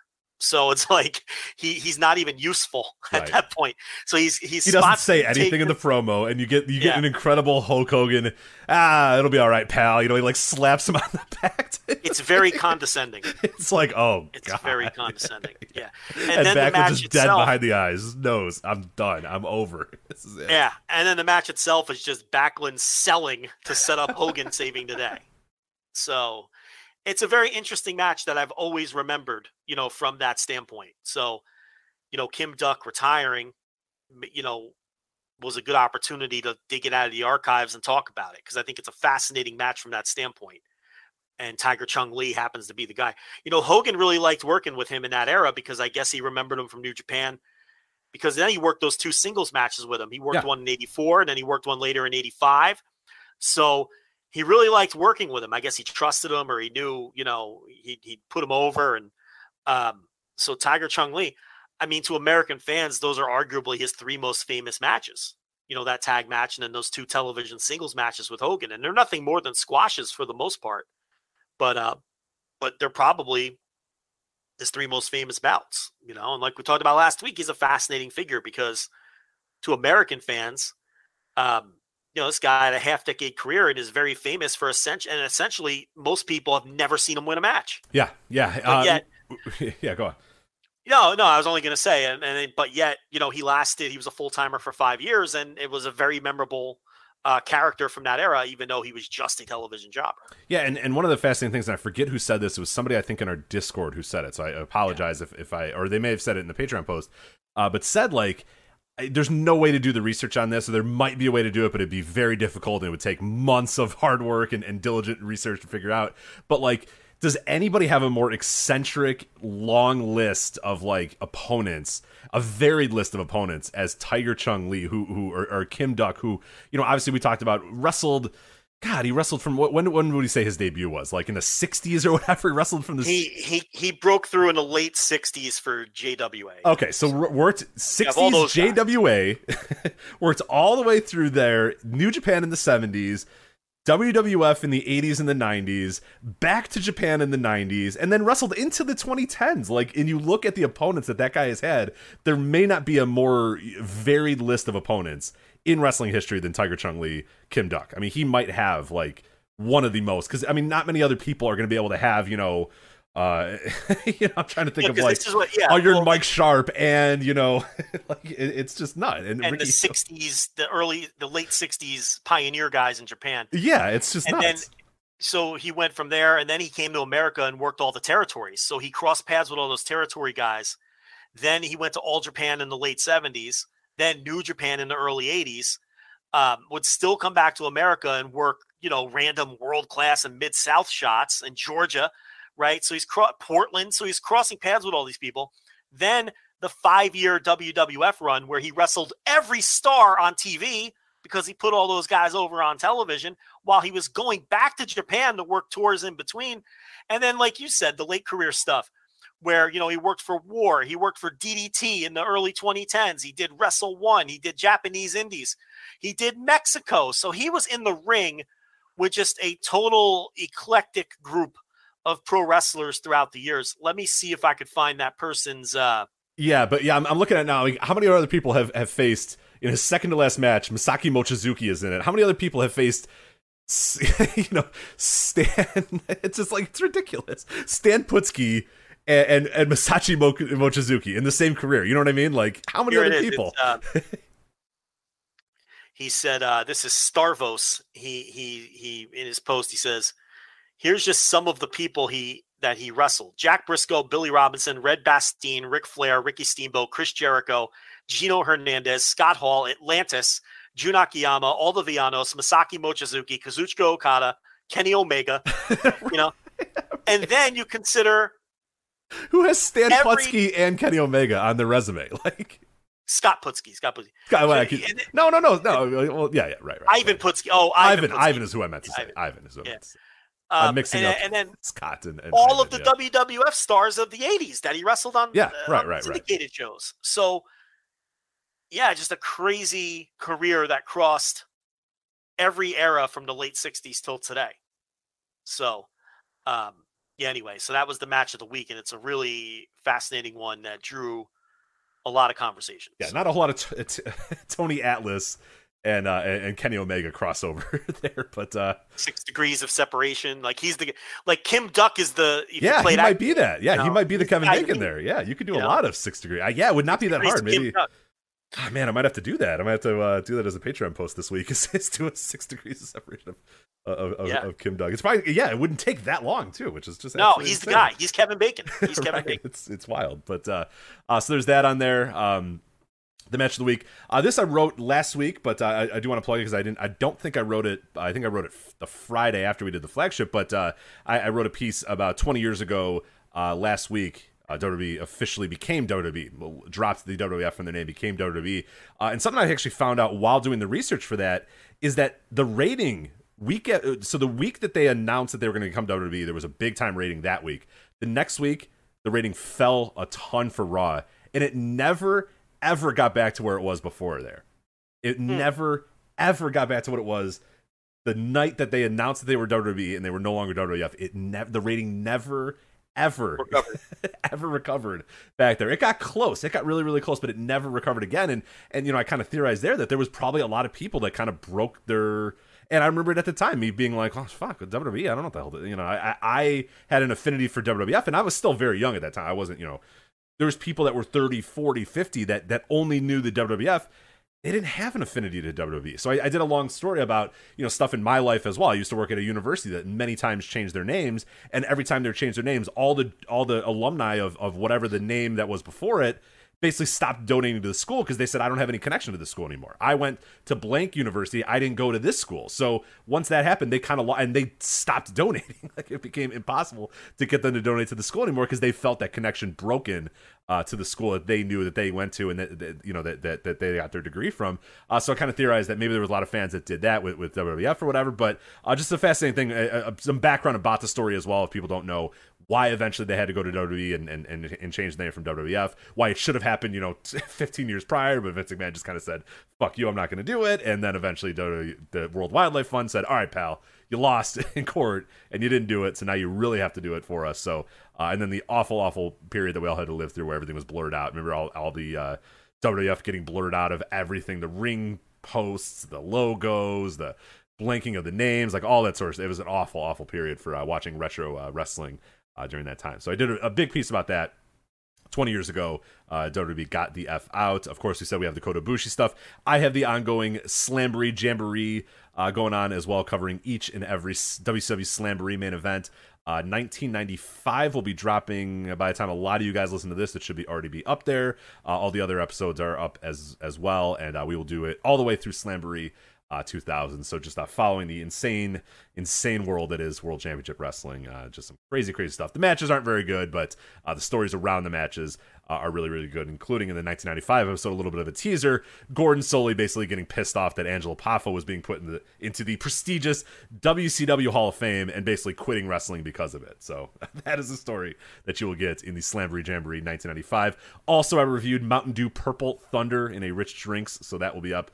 Again, by the time most of you guys listen to this, I will review the brand new Circle K exclusive Mountain Dew Purple Thunder. It took me, I had to stop at 3 or 4 different Circle Ks to finally get my hand on Purple Thunder, but I got it, and I drank it, and I reviewed it for you guys, so that is up there as well. Thursday TV reviews, you just put that up right before we went live here, you recapping this week's episode of AEW Dynamite. So anything else? I think I got everything right there so far, but... Nah, that's everything. Yeah, you did more than me this week. I'm busy making up things that are happening. Yeah, you're busy sitting there going, what can I say about Nosawa now? Yeah, I got it. I'm busy sharpening my creative writing skills. You're doing great. Yeah, you are either a great guesser or just a fantastic fiction writer. I am clairvoyant. We are going to, like you said, gamble. We're going to play the lottery. So we're doing a great job with that. But I should note as well that this month, and we talked about it last week, and we had a lot of people that followed our advice. This month, you are going to get an AEW Double or Nothing Instant Reaction Live. It is on the May 29th, towards the end of the month. We implore you that if you are going to listen, if you are listening to this and you said, hey, I'm interested in that Instant Reaction Live, I'm going to listen to that. That's great. We appreciate that. What you should do, though, is get more bang for your buck and subscribe now as opposed to subscribing on May 29th. Because when you subscribe on May 29th, you get charged on the 29th, and then you get charged another, when the month passes over into June, you are going to get charged again. Whereas now, if you subscribe on this May 12th, you're going to get the entire month of content. You're going to get everything that we just mentioned, all of our archives, all that sort of stuff, and you're also going to get the Double or Nothing Instant Reaction Live, and you can cancel immediately after that if you want. You've gotten what you needed, but don't do it on the 29th. We implore you. We hate when people do that. We see people do it all the time, and we get mad that you subscribed on the 30th, you subscribed on the 29th, and you're going to get 2 days worth of content and then get charged again. Don't do that. Subscribe now, and then you're going to get the whole month of stuff, and you're going to get the Instant Reaction Live. So if you were planning on listening to Instant Reaction Live, you want to hear our thoughts immediately after Double or Nothing, just subscribe now and get more bang for your buck. That's all we're saying. You subscribe on the 29th. We'll still take your money. We're not going to care, but you're going to get a lot more out of your money if you subscribe now as opposed to on the 29th. So a lot of people followed our advice last week, so that is good for them. But you should do that for sure. If you are interested and you're thinking, man, that Double or Nothing Interaction Live sounds great, just subscribe now. Get more bang for your buck. Make more out of get more value out of your subscription. Yeah, you're on the 5. Get to the 10. Yeah. If you want to hear the instant reaction, get in now. Don't get maximum value. Don't get 2 days worth of value. No. So, all right, what do we got? Roman Reigns. Let's talk about Roman Reigns' future. So a very strange story come from WWE this weekend. Roman Reigns, I forget where he was. Was he in Long Island or he was? It was Trenton. Trenton. Oh, lovely Trenton. Spent some time in. No, did I spend time in Trenton? I spent time in Newark, not in Trenton. In Newark. You were in Jersey City, Newark. Yeah, you weren't anywhere near Trenton. Where does Trenton go on the Jersey power rankings? Where would the city of Trenton go in Joe Lanza's mind? Across the river from Philly, it's South Jersey. which means it's fake jersey. So, you know, the whole pork roll versus Taylor ham thing, you know, that you were in a completely different part of New Jersey when you came for WrestleMania. Okay. All right. Trenton is the state capital of New Jersey. Rich. There you go. Have you ever been to the capital of?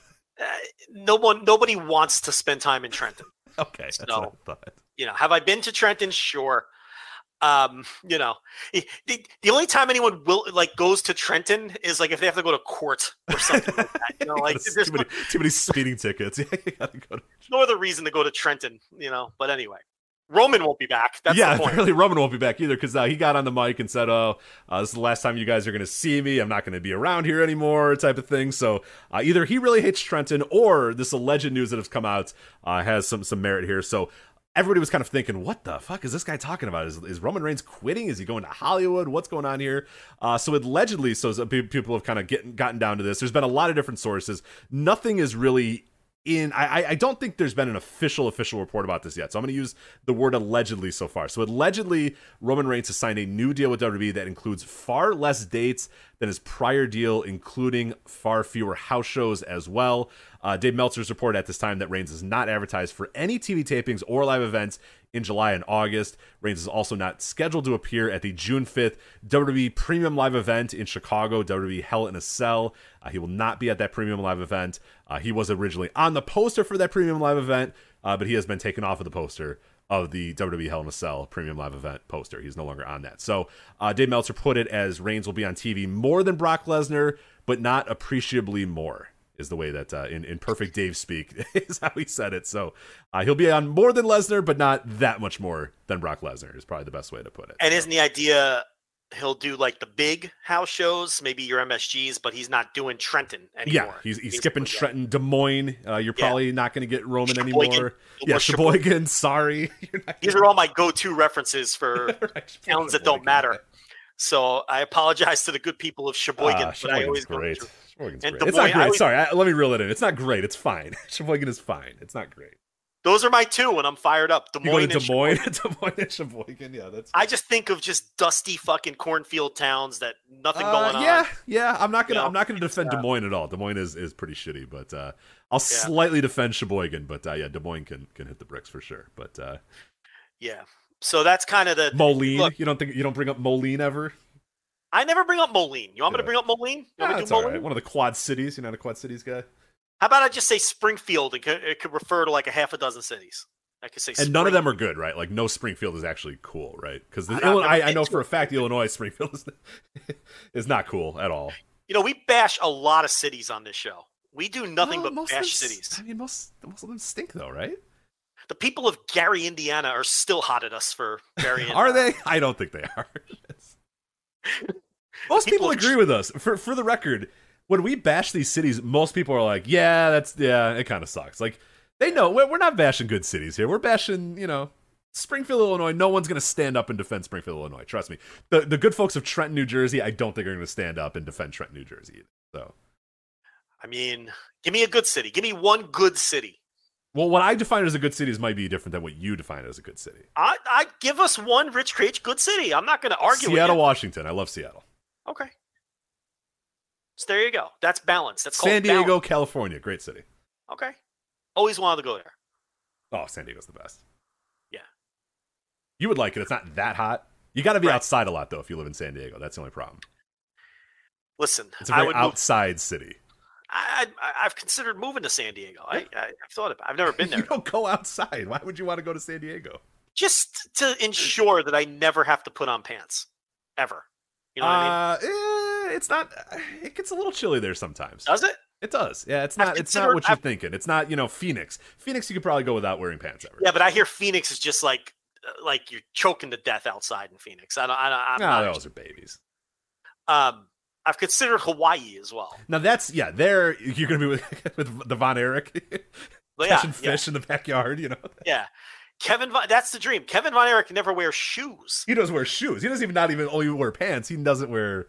Yeah, you're right. The man literally had to purchase shoes to fly. That was a story on Twitter. He said bought shoes so I could get on the airplane because my man tried to show up and they're like, brother, you got to wear shoes. And he's like, all right, fine, I'll buy shoes.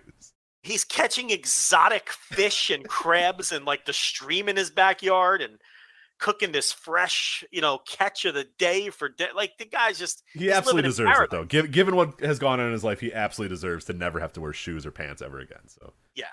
Good to him. Yeah. I don't know if you live in San Diego, A, I think you would have to go outside sometimes. And B, I don't know that you could always never wear shorts. I think you could probably get away. It is always a solid like 72 to 75 degrees, you know, and that it, so maybe you could pull it off, but you might get a little cold at night, but you'll get used to it. You'll be all right. You know what? You could pull off the hoodie and shorts move. Yeah. Which I think is a classic Lanza move, a classic Krejci move as well. Good move, I love the hoodie and the shorts. So yeah, a little bit of everything, you know?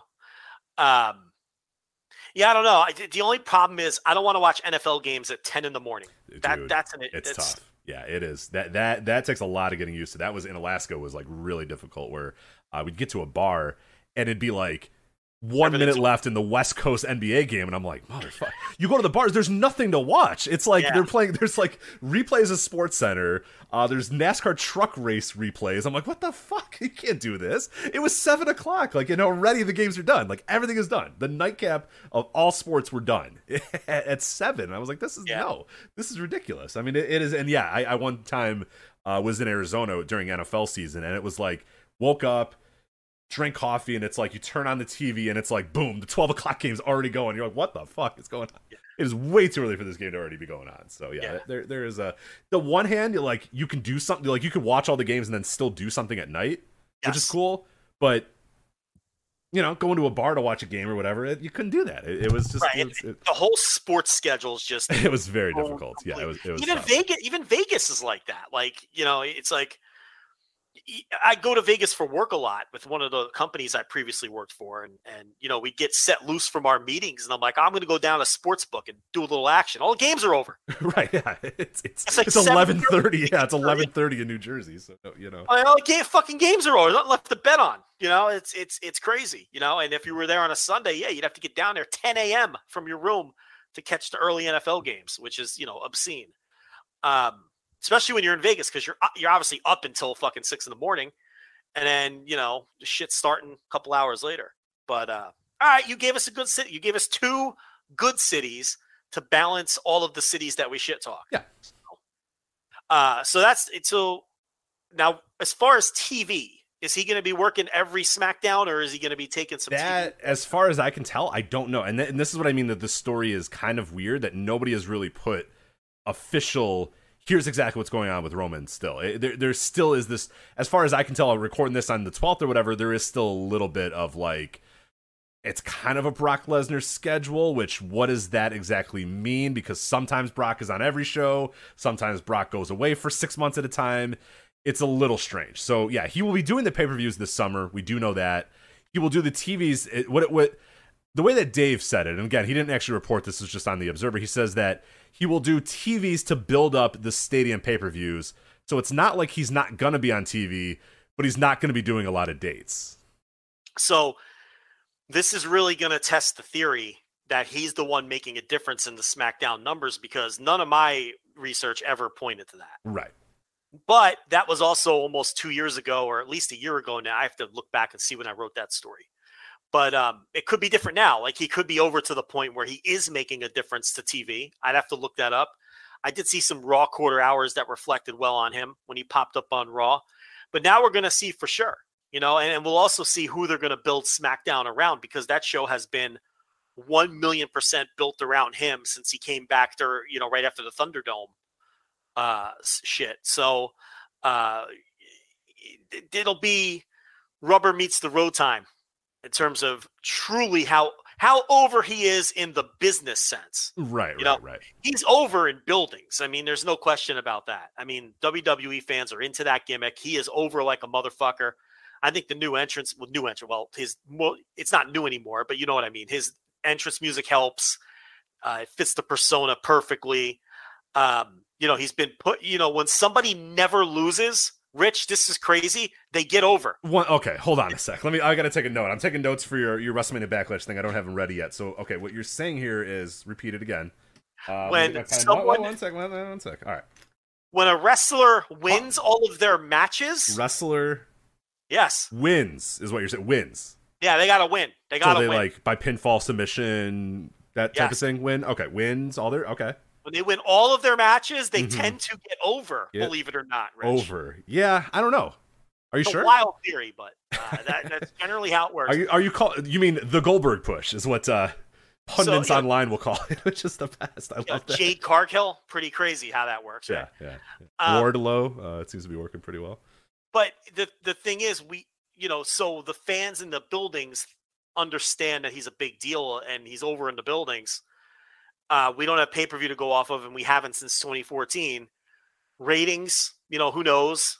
Maybe time to do another deep dive before he goes off TV, and then we'll see how how SmackDown holds up without him.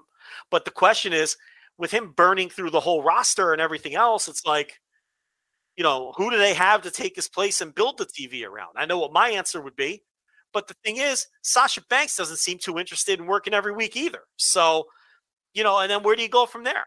I mean, I know Sasha Banks can move numbers on TV, but she's another one who will show up for a couple months, and then you don't see her for 3 more months. So, I mean, I don't know. And Roman, has run through everybody else. The only other guy that's protected right now is Cody. And, he beat Seth again, and they're doing everything right with Cody. Everything. So does he beat Roman now that, okay, if Roman's not going to be around working all the time, maybe he doesn't need to hold every fucking title. And so now it's like realistic that maybe Cody can be the guy to knock him off. Because if Roman beats Cody, then what? That's literally everyone now. Right. Yeah, Cody feels like the only guy in that company, the top guy, quote-unquote top guy, that Roman hasn't decimated. So, yeah, that's kind of where we're at right now. And, yeah, the other interesting part is you mentioned the title. Like, you now unified these titles, gave Roman Reigns both the titles. Brock doesn't have a title. There's not a secondary title. There's only one title in the entire company. And Roman's got it, them, whatever you want to call it, them, whatever title, and now he's not around. So like what? So now the house shows don't have a champion ever. There's not going to be a world champion on these house shows, and apparently there's not going to be a world champion on a lot of other shows as well. I mean, he'll be on the big time stadium shows, he'll be on the TVs up to the big time stadium shows, but yeah, he's not going to be in every week. You're not going to see that title every single week. And like, I don't think that that's a problem. Like that, to me, that's not that big of a deal. People freaked out during the Brock Lesnar era. Remember that where, oh my God, how can you have this title and not be around all the time and yada, yada, yada. The problem though is like you kind of alluded to there a little bit earlier, is that Roman over the last 2 years has destroyed everybody on the roster to get him to this point where he's over and he's the unified champion and he's the top dog and he's like the biggest star in the entire company. But like, now you have nothing else left. And this is where it becomes an issue of, okay, he's decimated everybody. He holds all the titles and now he's gone. Like, okay, now what? Like now you have to kind of out of nowhere, either create another draw, figure out what you're going to do. Again, I don't have a huge issue with him not being on all these shows. I think that's okay. That might make him special. That might actually work. It's just what you've done with him over the last few years is you've come to this area where we're at now, or this time period we're at now, where they just don't have anybody else. They have Cody and then a bunch of other dudes. I mean, at this point, Cody he has exited the blob. I will give him that. So far, what they've done in WWE, he does not feel like a blob guy. You know what I mean? And we've always defined the WWE blob as like those guys that go 50-50, the guys that are just kind of interchangeable parts that can be moved back and forth and back and forth and back and forth. And some people, leave that blob. Drew McIntyre for a brief period left that blob. Roman Reigns obviously left that blob behind a long, long time ago. Brock Lesnar left behind. All the old guys are always kind of out of it, but most of the other roster is just in this mass of humanity that could just be kind of interchanged left and right. Cody has definitely left that so far, in my mind. The way that they pushed him, the way that they've treated him, the wins that he's gotten, he is out of that. So he is your one guy. There's nobody else. I mean, who else realistically is out of that? Would you consider a true capital S star? You mentioned Sasha, you mentioned Cody. I mean, who else? There's nobody. Drew McIntyre is not that dude. He's not that dude anymore. There's nobody. I mean, there's nobody. It's. I guess they're gonna have to make somebody, but they haven't done a very good job of that over the last decade. Well, good on Roman having the power to call this shot and say, "I'm not working in Trenton, New Jersey anymore," because he's got the leverage to do that. Because he's one of the only 2 people they're pushing on currently, and they built the company around him, and there's competition across the street, so he can get his way here, and he did. So, good for him. But now we'll see. It's kind of risky too. Because if it's just business as usual when he's not around, well, then how much does he really mean? I mean, you push a guy as hard as you could possibly push any human being, and if ratings stay the same and ticket sales stay the same, what is, you know, what are you left with? A guy who gets great reactions in the buildings because people know that he's the only thing that matters, right? So we'll have to see how that all plays out. I think that's going to be fascinating, and it's interesting that he's been pulled off the advertising for Hell in a Cell. Rich, I either dream this, I can't find evidence of it. Let's do this quickly before the Backlash game. Are they turning Money in the Bank into a WrestleMania title shot? Did you hear this? Yes. So the way, and it's very strange and nobody's quite sure, but that I did see a video and I did see some tweets about this, that multiple times throughout WrestleMania Backlash, which I did not watch, again, for the record, as we're going to allude to here a little bit, that they ran a commercial. And I saw it, and I was trying to understand what they said, but it said the winner of the Money in the Bank will receive a championship opportunity at WrestleMania. Okay, that is a tremendous idea. I am so in favor of that, because as we've talked about a million times, that Money in the Bank briefcase, that shit got to go. That is played out. It is just old hat. Boxes their writers into a corner, because I don't think they choose the Money in the Bank winner anymore with a plan. I think they just pick a winner. Of course they haven't. Yeah, and then they try to figure out their way out of it. After they didn't know what to do with Otis. They didn't know what to do with The Miz lately. They're done. They have lost all originality with that thing. They have no idea. And that idea sucks now. Anyway, it's almost 15 years or whatever since it's a tired idea. So if you still want to do the gimmick, but now it's just an automatic shot at WrestleMania, and then you could still do Royal Rumble, right, for the other belt? Like, that's the idea, right? So I guess, but they just unified these belts. They just made a big fucking deal. And again, they won't be unified forever, though. Right, and we know that and this company unifies belts to ununify them. That's what they do. They put tag teams together to break them up, and they unify belts to ununify them. So yeah, we know that that's coming soon. It just it seems so sudden, after they spent all this time talking about unifying the belts. But you and I both know, anybody that's smart knows, that those will not be unified forever. They will break up at some point. It's just odd timing. It's just weird timing. Yeah, because the concern was, oh, well, what's that going to do to the Royal Rumble? And the answer is nothing, because you have the two titles. So you can still have all... What this does is take away from, like, Elimination Chamber or one of those gimmicks that come after the Royal Rumble. So, but I think that's great. I mean, anything to get rid of that stupid Money in the Bank briefcase. But I just thought of that now. I know it wasn't on the run sheet. Do you want to do WWE WrestleMania Backlash Premium Live Event game? Let's do it. Yes. Do you need some music or anything, or are you just going to kind of do it on your own? Listen, this is going to be a show review that we do, except you are not going to participate because you did not watch the show. So I'm just going to do a review of WrestleMania Backlash Premium Live Event and break down the card the way that we normally do. But I am going to slip 3 lies into the review. Rich, at the end of the review, we're going to see if you can successfully identify the 3 lies that I slipped into the review. And these could be anything. A winner of a match, a finish, an event that occurred during the course of the show.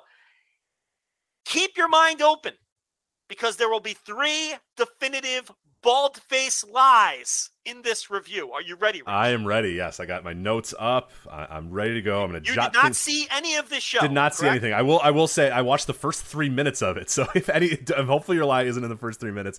Full disclosure, I'm going to recommend, if you are ever going to try to watch a World Wrestling Entertainment Premium Live event, watch it live, because let me tell you, trying to sit down on a Wednesday afternoon and go, all right, WrestleMania Backlash, let's have at it, is very difficult. You rubbed the hands together. Right, yes. Could you hear it? I was hoping you could hear it. But yes, so I said, you know what? I can't watch it live. It's Mother's Day. Things are going on, whatever. I'll watch it later in the week. So I sit down. I get onto the Peacock. I click over to WrestleMania Backlash. I sit back in my chair. Doom, doom, doom, doom, doom. You know what I mean? Like, we're playing. I'm like, all right, here we go. 3 minutes in, I was like, I can't do this. Like, I was looking outside. I'm like, I do need to water the plants, or, these dogs could probably use another walk. Yes, we just got back from a walk. They could probably use one again. It's nice weather. I, I found everything possible to do to not watch the show, and then I messaged you and said, Joe, I can't do it. Can we? Let's figure out a bit here. Let's figure out some way for me to not have to watch this thing and turn it into some sort of segment here. So that is how you hate this fucking company. I cannot stand this company, dude. Once you break away and stop watching it, it is impossible to go back. Impossible to go back. And if you don't watch a premium live event in the moment, you are never going to be able to watch it. I'm just telling you that. You're never going to be able to watch it. In the hobby, it's not easy being a fan of ripping packs or repacks. We hype ourselves up thinking, maybe I can pull a Ken Griffey Jr. rookie card, but with zero transparency on available cards and hit rates, it's all just a shot in the dark. Until now. Introducing Slab Packs from ArenaClub.com, the only repack that provides real value, a complete view of all possible cards, and clear hit rates for each one. Now, when I buy slab packs at Arena Club, it finally feels like I know what I'm getting. I was able to open an Arena Club slab pack, and I'll be honest, it was a lot better than what you normally do. Say you go to a card show, and there's a random innocuous brown bag of cards, and yeah, you can open it and look, it's going to be junk. You know what I mean? Like, you know what you're probably going to get in those. Maybe you find that fun, and sometimes I do. Sometimes I like just opening up cards and saying, ah, hey, look at some random cards or whatever. But if you're really in this game to find value and find particular cards, it sucks to have to buy these mystery packs, and it ends up being, you know, almost nothing, you know, nothing of value. Not with Arena Club. You get a display, again, of all available cards, hit rates, grading. So you know that when you're opening up the slab pack, you are going to get something valuable. You are getting something good. And Arena Club, in addition to having those great slab packs we just talked about, is also a marketplace for card collecting, buying, trading, selling, displaying, all that sort of stuff.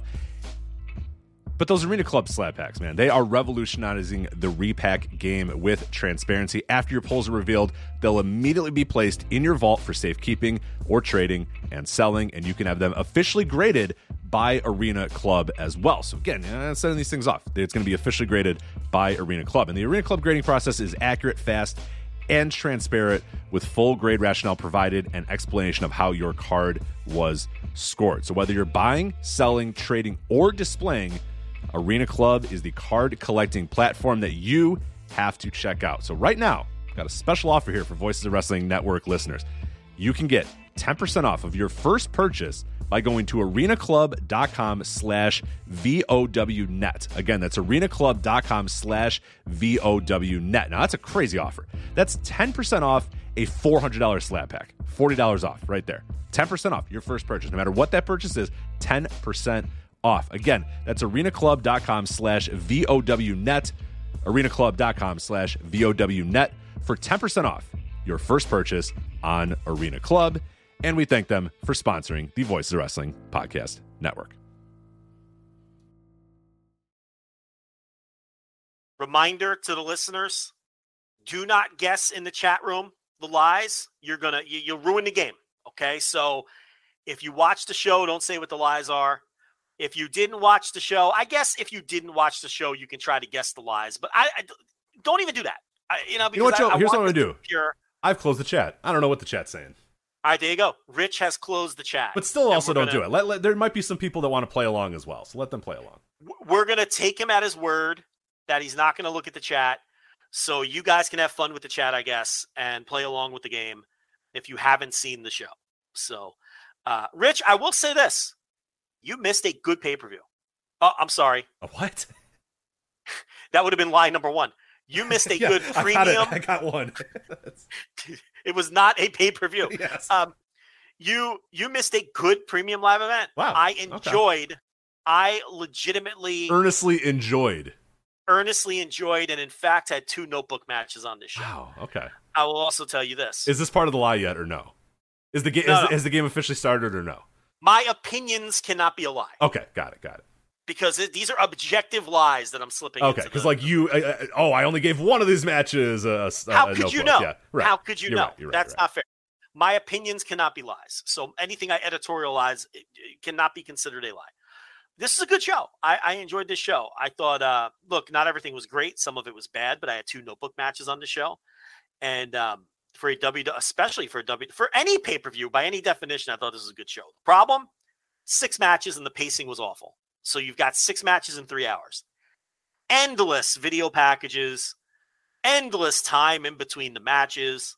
And it's not like the matches were all 45 minutes long. These were just standard length matches. You know, the pay-per-view, the main event went 20. Some of the matches went under 10. But my God, only 6 matches meant that this was like sitting in a dentist chair, you know, in between the matches. It was just awful. So that's a problem. The other thing is WWE commentary. I mean, I know we're beating a dead horse, but you know what? Pat McAfee fucking sucks. You people who think Pat McAfee's good at this, listen, if you want to tell me he's good from the standpoint of giving Vince McMahon what he wants or every now and then saying something funny, okay. But he suffers from the same affliction that all these other WWE announcers suffer from. And that's never shutting the fuck up, number one. And number two, making everything out like it's the biggest happening of all time. Okay? You don't have to oversell me on the fucking Madcap Moss, Happy Corbin match. Look, if everything is huge, nothing is huge. Pipe it down for the undercard. So when you're commentating on the matches that matter and you're telling me this is the greatest thing you've ever seen, it actually has some impact. Pat McAfee stinks. And you people who think he's good, you're out of your minds. I now know how everybody else felt when I was the last person on earth telling you Mauro Ranallo was good. I was out of my mind. And eventually I came to my senses. Oh, I forgot you were. Yeah, you had a very ridiculous. You were the last holdout. Like legitimately the last Mauro holdout of everybody. Yeah. And I'm telling you right now, I am ahead of the curve on Pat McAfee. He sucks. He is an annoying listen. I can't take him. And he used to be okay. He used to be good. But it's the thing that happens to all these guys. Rich, Matt Stryker used to be good. I know people don't believe us. He was good. Taz was good in that company before he fucking stopped caring and was tired of getting beat up in the headset. It's the same thing. Like, McAfee's not bad in the same ways that those guys became bad. He's just fucking annoying. I want to strangle him. Shut the fuck up, Pat. You add nothing. I will say he has pretty good chemistry with Cole. They banter a little. And the one thing with McAfee is he has fuck you money. So he's not afraid to say things sometimes that you know Vince doesn't like. I will say that. He will go off the cuff every now and then. And that's cool. But 90% of the time, oh my God. I think he's one of the worst announcers if I'm being honest. Anyway, let's talk about this show. He's still there, Craig. I am still there. Ready. All right. So we open up. Now here come the potential lies. Okay. So now from this point forward, you could be lying to me or giving me the straight truth of WrestleMania Backlash Premium Live Event. Right. Because all that stuff was just my big picture thoughts and my opinions on the presentation and all that. So Cody Rhodes and Seth Rollins open things up. The story of this match, Rich, because I know you don't pay attention to WWE. Is that Seth wasn't prepared at WrestleMania for Vince McMahon's mystery opponent, but now Rich, the only person on earth that didn't know was Cody Rhodes. Yeah, good point. But now, Rich, now he's pointing at his temple, and he knows. Now that he knows he's facing Cody, he's going to have all the answers, and that was kind of the story of the match. You know, Cody would go for one of his trademark moves, and Seth.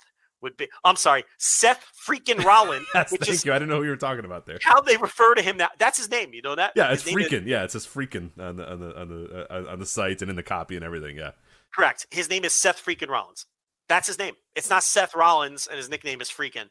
The man's name is Seth freaking Rollins, and the commentators have to say it. Seth freaking Rollins every time. Everybody else has lost their names. Everybody else has lost their first names. He gained freaking it must be said every single time. It is unbelievable. So they refer to him as Seth freaking Rollins every time they say his name. And a kick out by Seth freaking Rollins. Seth freaking Rollins, he's putting on an offensive show here tonight. And Seth freaking Rollins. You're asking me to watch this shit? I can't. That's why I lasted 3 minutes. I was like, no, I can't Seth do freaking this. Rollins, one step ahead of Cody here. Every step of the way. It's just nonstop Seth freaking Rollins. You know what else was nonstop, Rich? Seth freaking Rollins screeching to Cody in his fucking Muppet voice. You're in the big leagues now, Cody. Welcome to the big leagues, Cody. It's the big leagues. Totally irritating with his Muppet voice. And then Corey Graves with possibly the line of the night. Are you ready for this one? I am ready. Yeah, let's go ahead. So as Seth freaking Rollins is one step ahead of Cody every step of the way. And And, you know, Cody's like shaking his head. He's like, ah, this man really is one step ahead. I couldn't get that Crossroads off because Seth freaking Rollins, he had me scouted, right? So Corey Graves mutters the following. This was it. This is, and I quote, Cody has ring rust from being away from WWE for 6 years. Oh, end my quote. God. Okay. So is this part of the lies, right? I don't believe that's, if you think that's a lie, that's eligible. Sure. It's not an opinion of mine. Man. I'm telling you that Corey Graves said that. That seems a lot. But it is this company though. And they don't, if you don't wrestle in World Wrestling Entertainment, you don't wrestle. So I don't want you to talk through potential lies. Cause I don't want to have to. Right. Okay. That's my own brain making the, I am not going to include that one and just kind of assume that is some unbelievably horrific thing that Corey Graves actually said. Listen, take your mental notes, but you know, who knows? Could that be one of the lies? Sure. But Corey Graves, and I quote, Cody has ring rust from being away from WWE for 6 years. Oh, my God. While Muppet Man is in the ring going, you're in the big leagues now, Cody. Welcome to the big leagues. It sounds like a great premium live event, Joe. I'm sorry I missed it. Yeah. With all of that said, great match. Better than the match at WrestleMania. 4.5 stars. I loved this fucking match. Okay. I thought this match was so good. The work here was phenomenal. Seth, I mean, you know, Cody, you can tell that these two guys like working with each other. I like the, when they stopped pounding it into our brains like we're 6 years old, you know, and then they just let the guys wrestle and tell the story. I thought that the work was phenomenal. Look, WWE, they're going to treat you like you're an imbecile, and they're constantly going to reinforce what the story is. But if you can somehow tune out the Muppet voice and Corey Graves saying stupid things, the work was great. And I thought for sure that Seth would win to even the score. He did not. Cody wins it. And he didn't even win it with the Crossroads. He, you know, Seth had all the answers, right? So Cody wins it with like a sunset flip schoolboy gimmick, like, and, you know, so... They also, so the idea there is maybe there could be a third match because now Seth is like, you know, I had this guy, I had him well scouted, but, you know, he caught me. You know, he caught me. He didn't beat me. He caught me. So Cody Rhodes beat Seth Rollins. I thought it was a great match. I really did. So I went about 4.5 on it, just shy of match of the year caliber. But yeah, I thought it was really great. We go to the back, Rich, as we are apt to do on a 3-hour show with only 6 matches. So we go to the back where Rhea Ripley is running down Nikki A.S.H., her tag team, her former tag team partner. I know you don't watch the TV, so, you know, they used to be tag team partners, Rich. Rhea Ripley. I didn't know. I knew that. I know enough. Yes. So she's running her down and making her feel bad, and then she walks off, and then Nikki A.S.H. is making a sad face. And then they pipe in some like sad sounds from the crowd, which was kind of really stupid considering what was coming up in a couple of matches because they kind of tipped all of that off. So we go back to the ring where we have Omos with the MVP against Bobby Lashley. And look, Lashley tried hard, but Omos, I don't know. But as bad as Omos has looked, we had this lovely piece of commentary in this match, Rich, where, and I quote, Omos has established himself as perhaps the most physically dominant giant in sports entertainment history. Okay, hold on. I'm jotting that one down real quick. Yeah, so... We'll go back to that one. I'm jotting that one down. This is how they put over Omos. Omos has established himself as the most physically dominant giant in sports entertainment. Have they heard of Andre the Giant, Rich? As the most physically dominant giant. Yes. In sports entertainment history. Okay, wow. So the history of sports entertainment. Meanwhile, this guy's struggling to get through basic spots while they're saying this. Right. So this is physically dominant giant. Even though in their own canon, Andre the Giant didn't lose for like 30 years.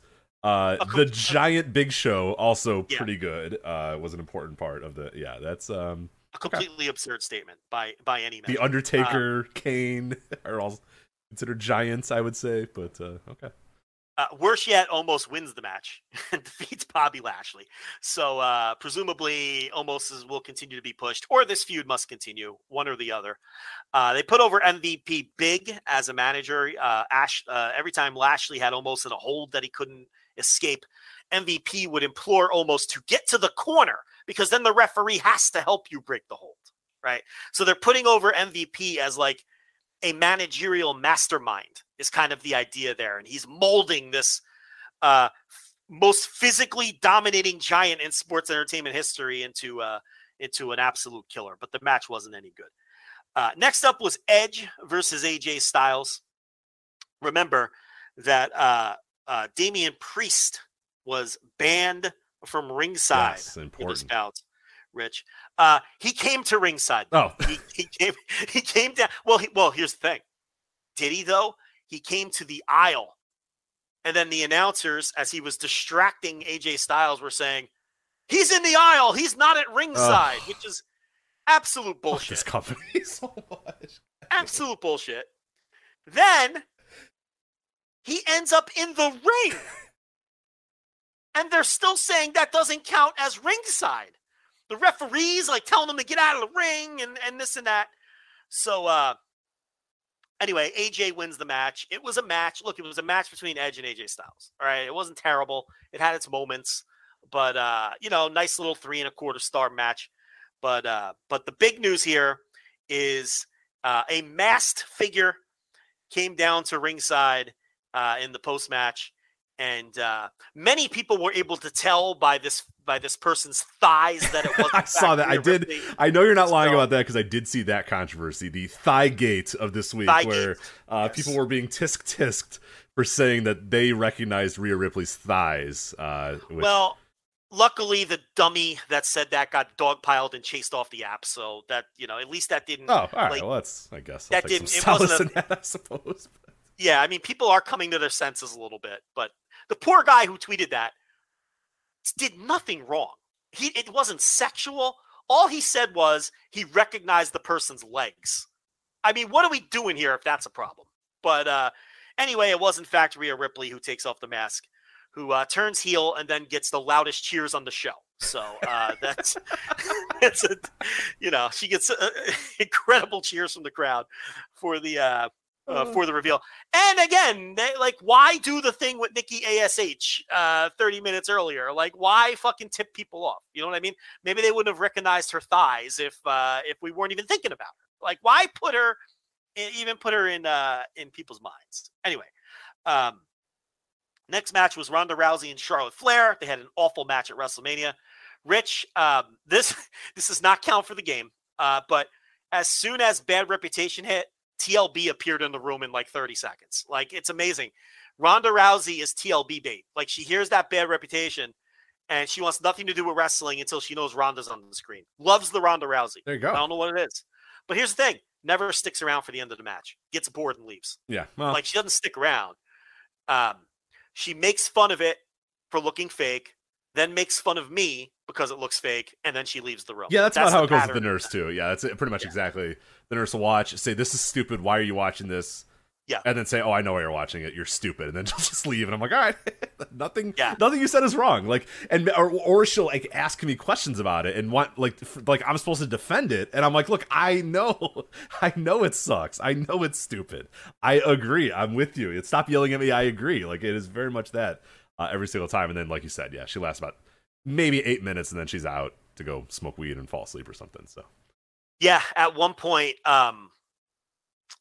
someone had somebody in a hold and TLB's like, who's that supposed to be hurting?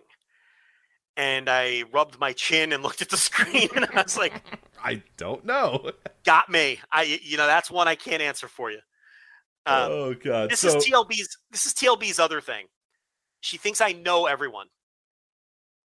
She's like, do you talk to Rhonda? I'm like, no. Like she thinks like Rhonda's in the DMs, you know, giving us info. She thinks we're way more important than we are. Yeah, like she She thinks that, like, I don't know, I'm fucking. She thinks I'm the fucking. I don't know. Name somebody in a sport media. She thinks I'm. Adrian Wojnarowski, the Adam Schefter of the wrestling. She thinks I'm the Adam Schefter of wrestling. She thinks I know everyone, like, so, because she does that a lot. No, I'm not talking to Ronda Rousey. I will fully admit that when we did this preview, I don't know that I quite understood that this was an I Quit match, and I won't lie that this was. I didn't see any part of this match, but I won't lie, when I found out that it was a WWE I Quit match, that definitely made my inspiration for actually watching this plummet, because there is nothing in the world I hate more than WWE I Quit matches. Last man standing matches I hate. Triple threat matches I hate. There's nothing I hate more than the WWE microphone in hand. What do you say, Ronda? What do you say? No. Well, then like, you're gonna. I hate it. It's like, you know, Bret Hart puts, you know, Bob Backlund in, you know, an armbar, and Roddy Piper. What do you say, Bob? What do you say, Bob Backlund? No, for 10 minutes. Oh my God, I want to die. It's the only thing, the last man standing match, the referee going, five, and that being 90% of the last man standing match is seeing Mike Chioda slowly count to 7 or whatever. There's nothing worse than I Quit matches where, yeah, just a normal lock, a side headlock, a basic, you know, move, and we gotta stuff the microphone in Charlotte Flair's face. What do you say? You give up? Do you quit? No. We keep going. Oh, the worst. Well, fucking Rich, atrocious. You're gonna love the finish to this one then. Ugh. Because God. Rhonda had Charlotte in a hold. The referee put the microphone to Charlotte and said, "Do you quit?" And Charlotte goes, "Never, no, never." And then Rhonda said, "I was hoping you would say that, bitch." And then she put her in the Rhonda armbar gimmick and broke her arm. And that was, then Charlotte quit. So that was the finish. That was absolutely atrocious. Or was it? Oh, man. So, look, a lot of people like this. It was definitely better than the WrestleMania match, but it was a little too... Not that hard to be better than the WrestleMania match, if we're being honest. Anything would be better than that. Look, it was a good match. I'm not saying, but it was, the finish was a little goofy. And the stip sucks. The stip stinks. Madcap Moss, Rich, defeated Happy Corbin in a grudge match of former tag team partners. So stupid. Do you know Madcap Moss? Maybe you don't know, but Madcap Moss still comes out in his little suspenders and his 1920s fucking shoes and his dress socks. And this man is a babyface now. He also still tells his really bad vaudeville era jokes. So good luck to Madcap Moss in his future as a WWE babyface who tells 1920s dad jokes. And looks like a bootlegger who got caught fucking his boss's wife and had to run out of the house before he was able to put a shirt on under his suspenders. But he took on Happy Corbin here. If I'm guessing, I think he's probably going to be more on the Tucker Knight trajectory of this tag team, right? Other than the...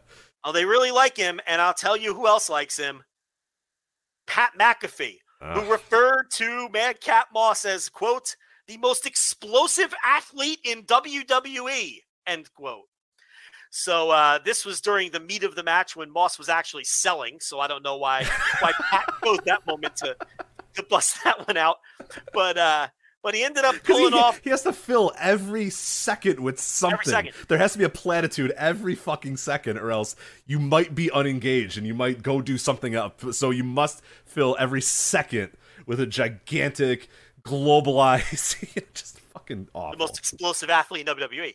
And then Pat was putting over both guys for being former NFL athletes, because you know he loves that.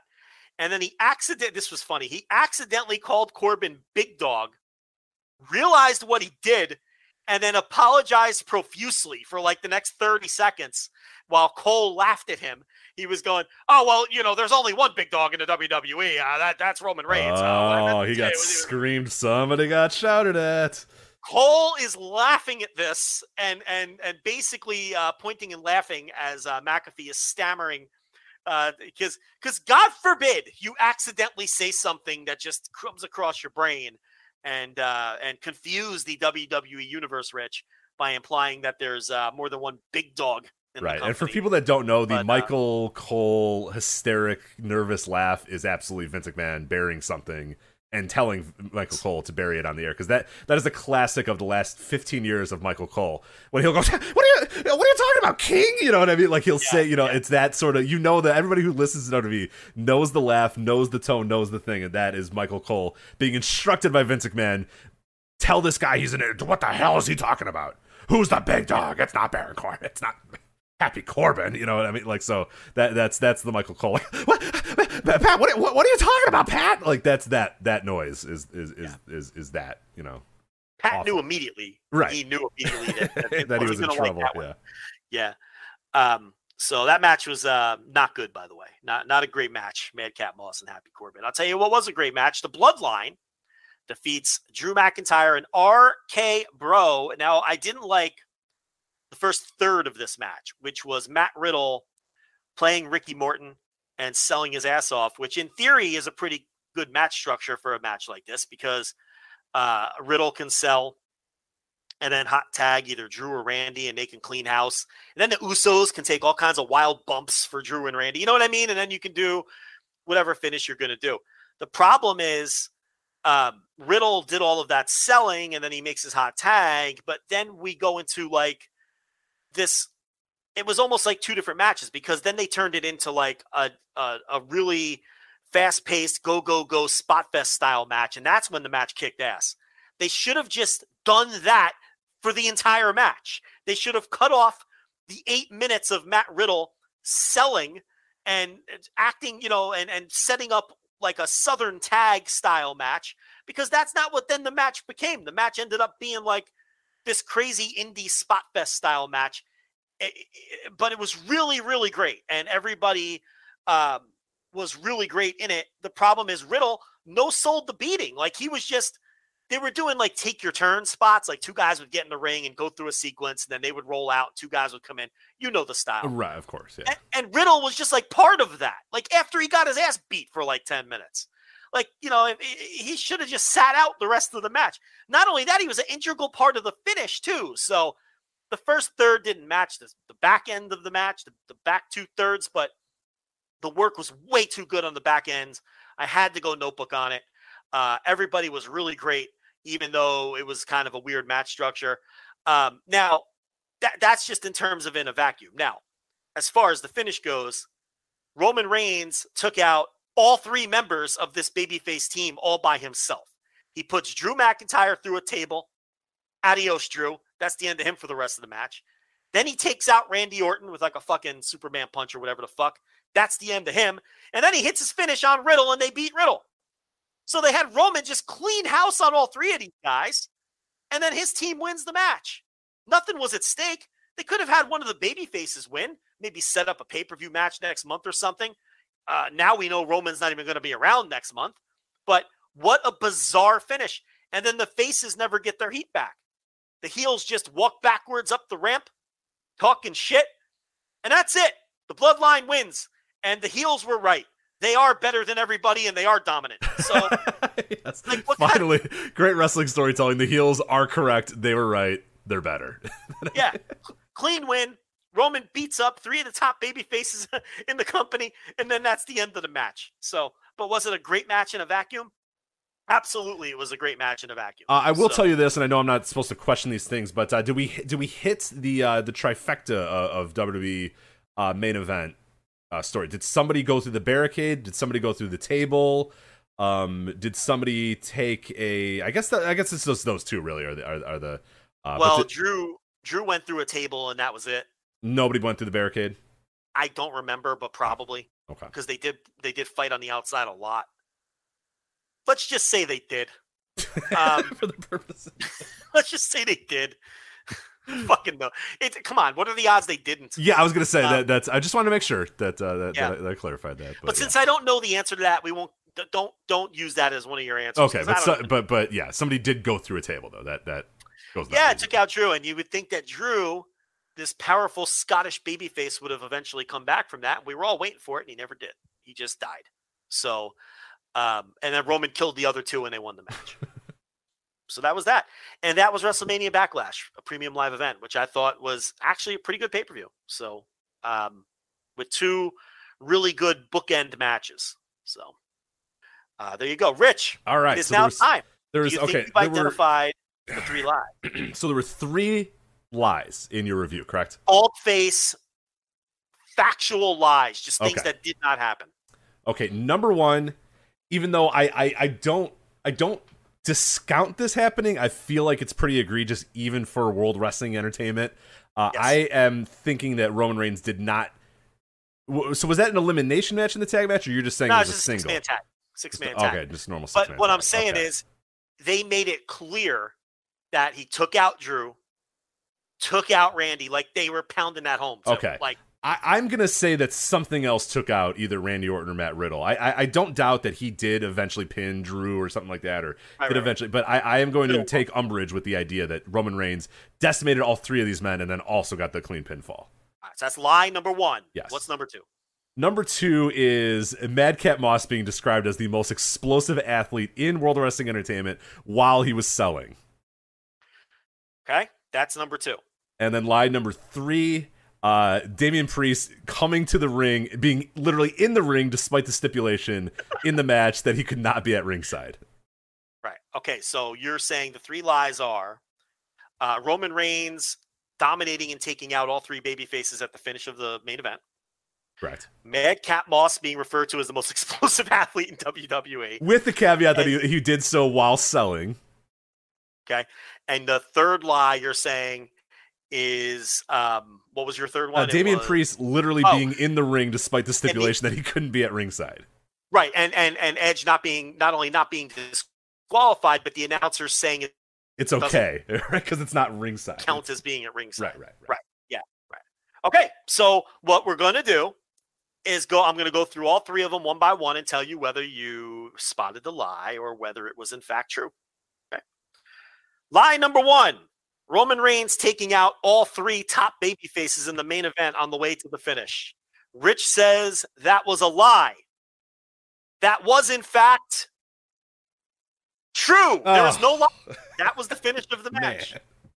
Man. So, clearly, definitively took out all three men. Yes. And Uso didn't take out Randy Orton. Roman Reigns took everybody out, including... Roman Reigns took them all out. And got the clean pinfall. Correct. And they won the match. Yeah, clean. They won it clean. Yeah, clean by, heel W. Yeah, they just beat them. And Roman took everybody out one by one. Correct. All right. Number two. Pat McAfee refers to Madcap Moss as the most explosive athlete in WWE. While he was selling. That is, in fact, true. That was not a lie. Pat McAfee said that. While he was selling? He said that. I won't tell you. He said it. I don't think is he the most explosive athlete?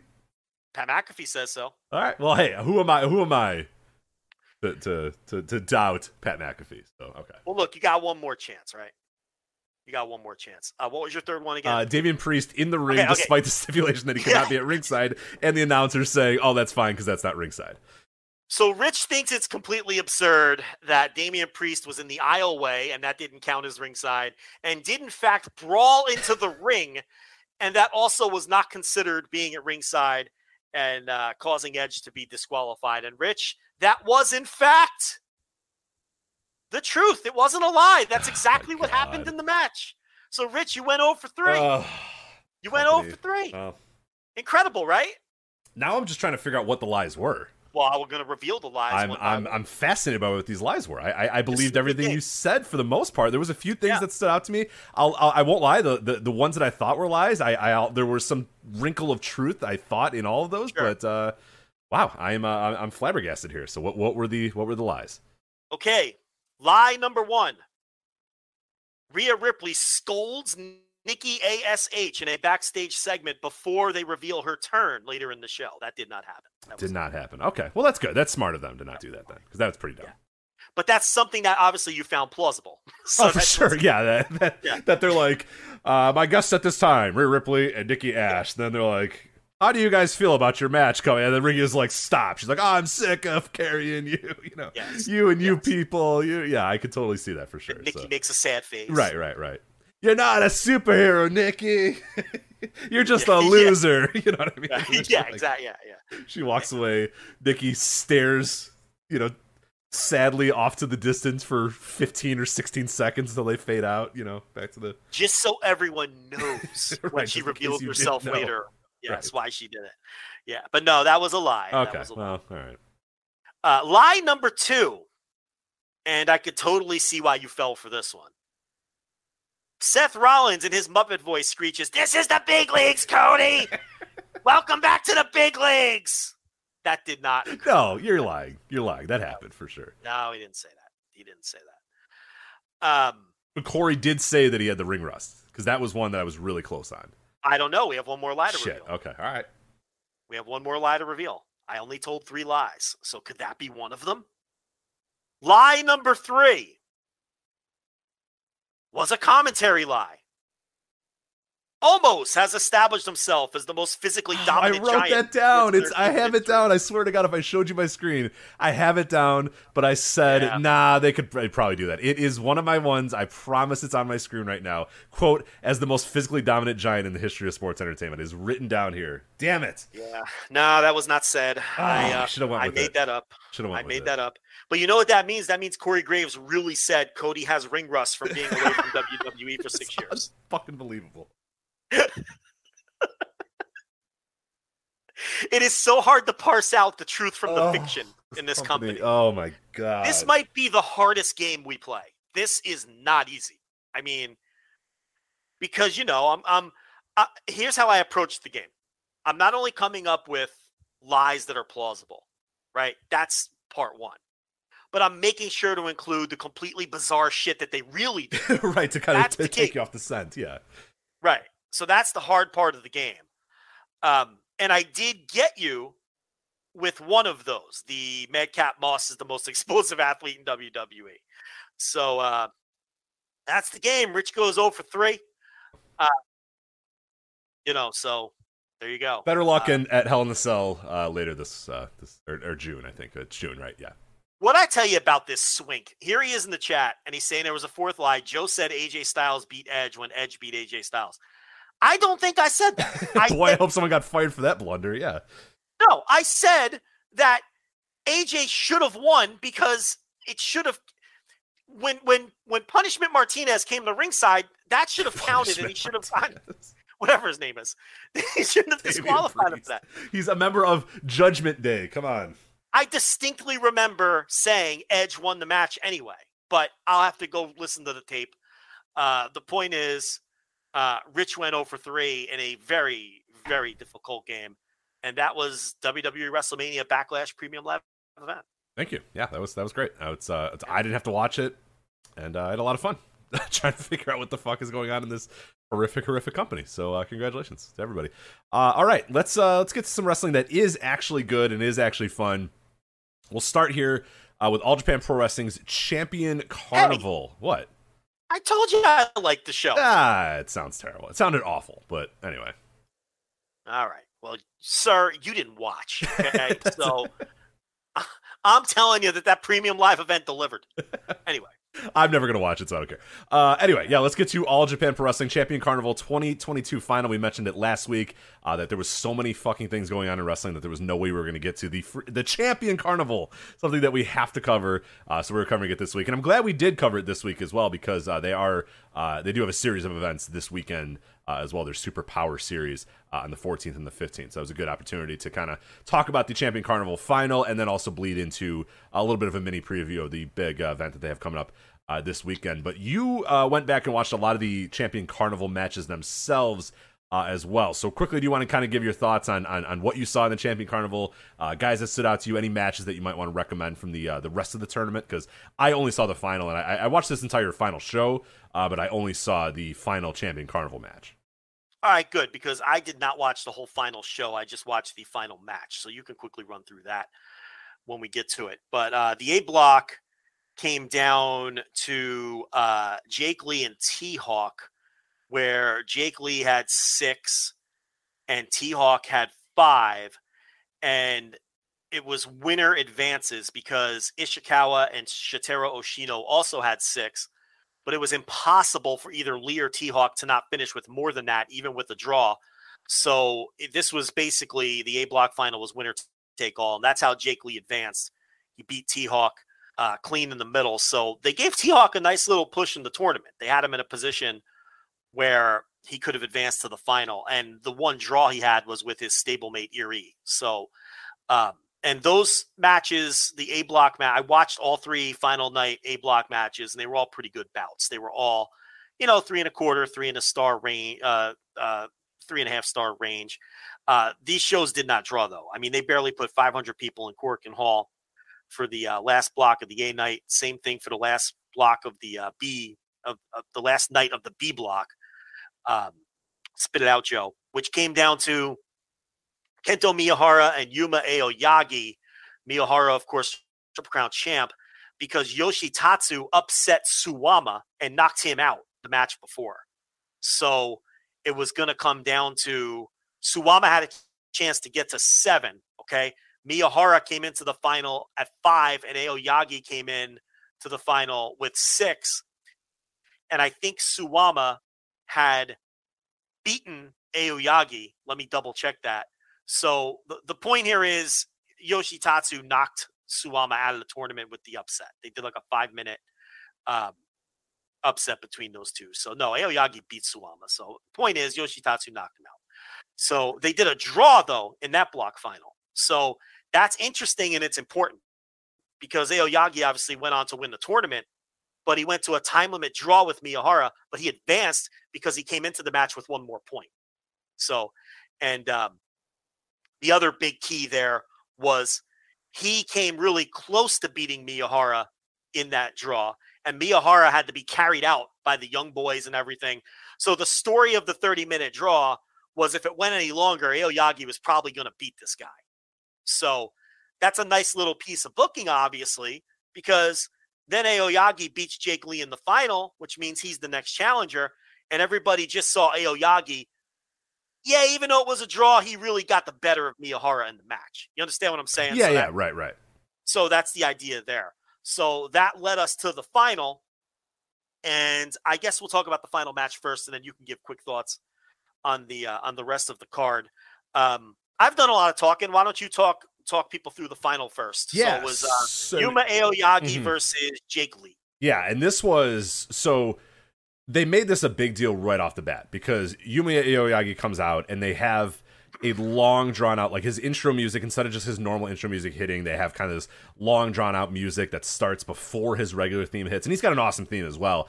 And dude came out and I haven't seen Yuma Aoyagi in a little while. Obviously I haven't been up on my All Japan as of late. I did not watch any of the other Champion Carnival. I just came here for the finals.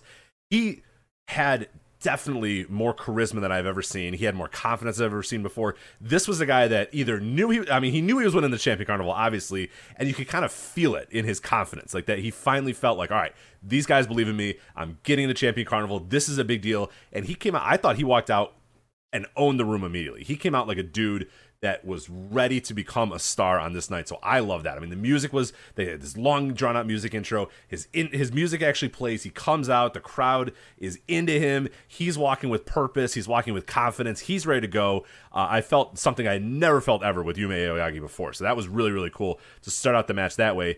And Jake Lee, if you've not seen him in a while, he is just kind of doing... It's a little bit different than the last time we really talked about All Japan, but he's got like facial hair now. And he had just done the turn and did the total eclipse thing, but now it's a little more rounded out. Yeah, he's just kind of like this. How would you describe it? He's not depressed, but he's just kind of like he's dark. He's dark. Yeah, he's dark and brooding. You know, he's got, you know, he comes out to the ring and he's wearing all this gear on him and he's got facial hair and he's got a ponytail now. He's not, you know, happy-go-lucky Jake Lee, you know, let's go fiery babyface thing. He's a dark brooding fella these days, and he works that style as well. I don't know if he was ever fiery babyface. Yeah, well, attempted fiery, I suppose I should say. There was an attempt to be a fiery babyface. Whether that attempt was actually realized, that is another story altogether. But this might suit him a little bit better for what his actual personality is a brooding, slow, methodical, kind of charisma-less void here. But I don't mind the character. The work is still not quite there with Jake Lee. But that's fine, because I thought this match was still really, really good. I thought Lee was very good in it. I thought Yuma Aoyagi was awesome in this match. Just really, really awesome stuff here. He's only 26 years old, so he's got a lot of room to grow still. But this was far and away the best I've ever seen him. I never quite thought he could be this kind of guy, but on this night, he looked great. I thought Lee played his role well. I don't think Lee's that great of a worker, but that's fine. If he's going to be in there with guys like Aoyagi, who are going to be good workers, if he's going to be in there with guys like Miyahara, if he's not going to be relied upon to be the hot baby, the fiery baby face, like we said, then that's fine. Like, if he's just going to be a brooding heel, that's kind of the step to the, you know, the baby face winning the top title, I'm fine with that for him, because this was really good. The closing stretch was insane. The crowd was going nuts. A bunch of 2.9 kickouts. Just a really, to me, a really, really, really good match. Go out of your way to check this one out. I know that Gerard, who did our review for VoicesOfWrestling.com, he went 4.5 stars on this one, called it the best singles match in All Japan since the pandemic started. I think I would probably have to agree with that. I have to maybe go back and check my ratings for other All Japan matches. But yeah, a really, really, really good closing stretch. 30-minute match that just blew by. It did not feel like 30 minutes, and a lot of times, you know, big-time matches like this can feel that way. Especially in an empty arena, especially in All Japan. But I thought the crowd was as hot as they could be for this. Aoyagi was good. Lee was good. Closing stretch was out of this world, and just a really, really, really good match. Go out of your way to check it out. And real, to me, a star-making performance for Aoyagi, who... Oh! Yeah. I thought he owned the room from the beginning of the match to the end of the match. Now, I don't know if he's going to be selling out Corkins tomorrow or whatever, but I think they've definitely got something with this guy. In a way, I felt more with him than I've ever felt with Jake Lee when they put him in this position, the 7 or 8 times they tried with him or whatever. So, yeah, I liked the match. I thought it was a really good match, but I had a lot of problems with it. I had a lot of problems with the match. Number one, like, first of all, they really positioned this like Jake Lee is a guy on the roster now that younger wrestlers have to overcome. He has ascended that point. He's a former Triple Crown champion. He won the Carnival last year. And this entire match structure was Jake Lee beating the shit out of this kid. And he took 80% of this match. And then Aoyagi had to make, you know, the big comeback in the end and kick out of a bunch of shit and then pull it off. And the way that Lee sold the loss was not like a guy who was physically exhausted or beaten. Kind of just sat in the corner and shook his head like, I let this one get away. That was kind of his mannerisms with that. So I'm going to go somewhere with that later in the conversation. But I thought Aoyagi, and you obviously can't comment on this because you didn't watch, but I thought Aoyagi came across much better against Miyahara a couple nights before because he didn't spend the entire match selling. The match structure was the opposite, in that he came out looking like the superior wrestler against the Triple Crown champ. He was standing tall at the end, and part of that was because he advanced, but part of that was because he got the better of Miyahara in the match, and Miyahara limped out of that thing like he had just lost and like he had just taken a beating. And I thought Aoyagi looked great in that match, and I thought he looked inferior to Jake Lee in this match from a storytelling standpoint. I thought he looked inferior to Jake Lee and kind of just pulled the match out of his ass. I thought the work when Jake Lee was on top, which was most of the match, was a little disjointed and kind of sloppy, and that's mostly on Lee. Lee is not compelling. He's not a compelling offensive wrestler. No, I agree. Yeah, I would agree. He doesn't know how to fill the time. We've complained about this when he was a babyface, and it's kind of the same deal as a heel. I'm with you. I love the persona. I think he looks like $1 million. And looks like more of a star than he ever did as a babyface, and carries himself like a star. But the bell rings. And in a match like this, where he has to carry 80% of it on top and beat down a sympathetic babyface, he's not capable of it. He just isn't. He's not, like you said, he's not a great wrestler. That his biggest problem is the most obvious problem. He's not a great wrestler. So he's kind of found some charisma as a heel, but look, he's like 31 now. It's not going to happen. Like, I don't think he's ever going to be a great wrestler, but anyway, what I see happening here, look, this might sound crazy. Okay. I can't discount Aoyagi beating Miyahara. And then no. his first, Yeah, and then his first defense being against Lee, right? Because the story here with these two matches was he did very well against Miyahara, but it was very obvious that Lee was superior to him.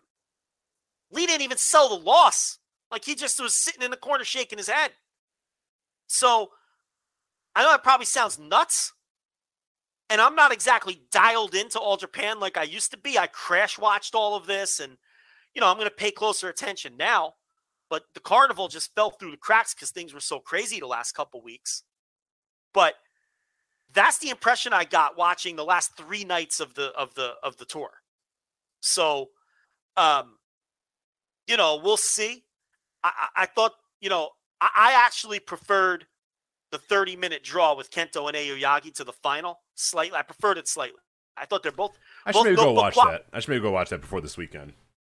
Well, see, the difference is, and I know I say this every time, and it's one of those broken record things, Kento Miyahara is just so by far the best wrestler in the company. And I watched this in reverse. I watched the final first, and then I went back and watched the two block nights. And it was just like, and the last match I watched was the 30-minute draw, and it's just like, oh, yeah, this is just different. This guy's just another level. He's just better than everybody else. And there's some good wrestlers in All Japan. But I really love the third. It's funny because you said the final blew by. I thought the 30-minute draw, like, I was shocked when the bell rang. Like, I wasn't paying attention, right? But it's like the bell rang, and I was like, that. I thought they worked the time. I checked, and it was 30 on the dot. I couldn't believe it. It fucking flew by. I was so into that match.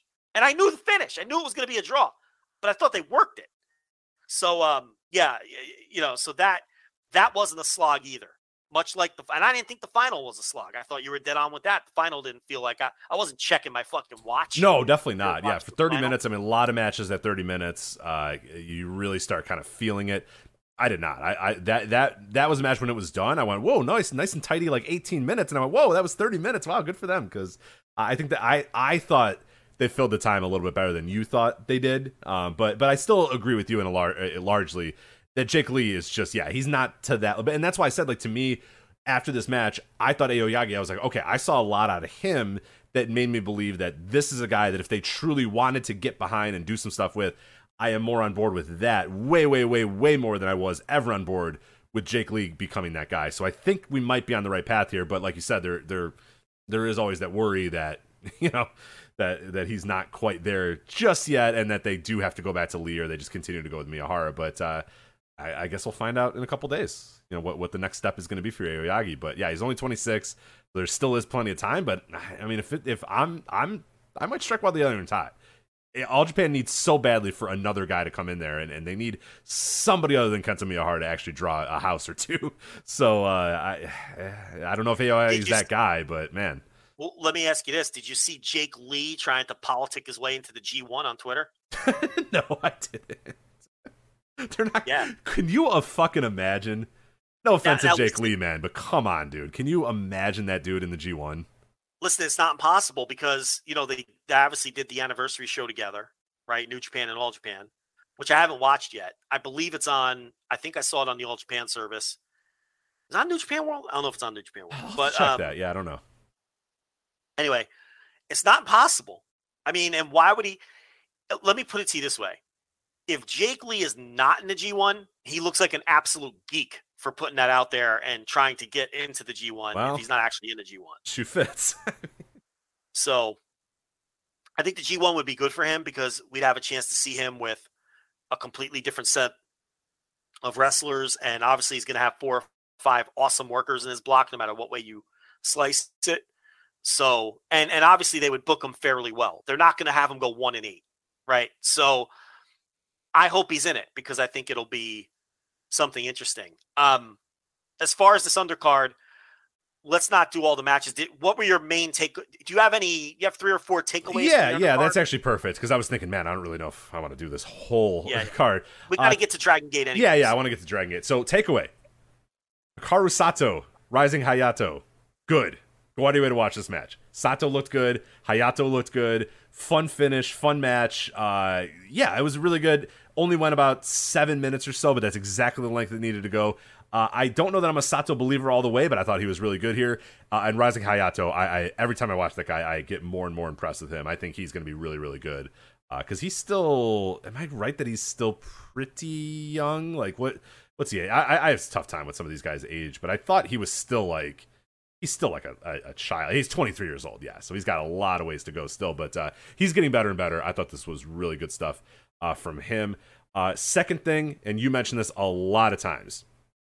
A lot of times when you watch All Japan or you watch any company that the Strong Hearts are in, that those guys are just so much better than everybody else. Yeah. And yes, they're in there with Aoyagi, Atsuki Aoyagi, Kento, and Nomura, but like they come out and it's the same stuff that you get with all the Strong Hearts, where the bell rings and they're wolves. They're everywhere. There feels like there's 12 of them. They're bouncing all over the ring. The crowd's getting, hyped up by them. They're shit talking the crowd. It is so amazing how good these guys are. And it feels so bad. I feel so bad that T-Hawk is still just kind of floundering. Like T-Hawk's just kind of being T-Hawk, and Irie, who I think has gotten a lot better as well, is just kind of, they're just doing whatever. You know what I mean? They don't have any bigger opportunities, and then you see these guys in a match like this, and they're so fucking great.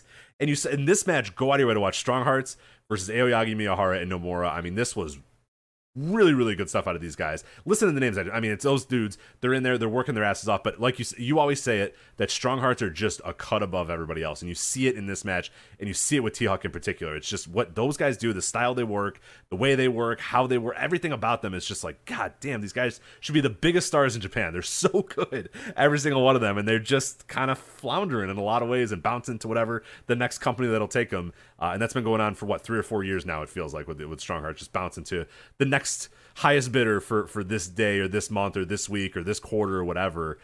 You know what this sounds like, sir? I'll tell you what it sounds like. Gleet slander, and I like it. You're right. I mean, yeah. I like it. It is. That's another company that when those guys get to the ring, they're just head and shoulders above everybody else that they're wrestling with. Just clearly, these guys are major league and should be in bigger opportunities. And they're just not. But yeah, T-Hawk in particular was awesome this match. He's so good. T-Hawk's just fucking great. And then Joe, I will.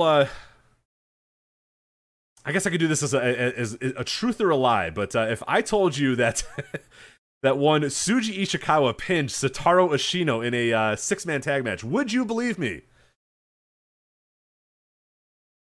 I would believe that. Yeah. Well, you were correct. Suwama accidentally hit Ishino on a lariat.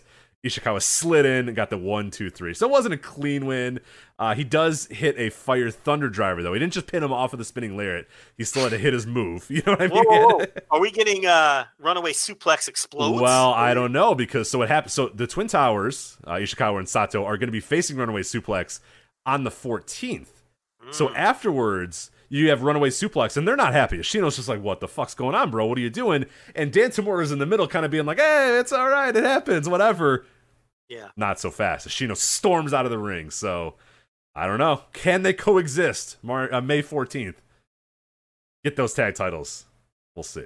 But does well, they have the titles. They have the titles right now. But will they be able to retain the titles? I should say.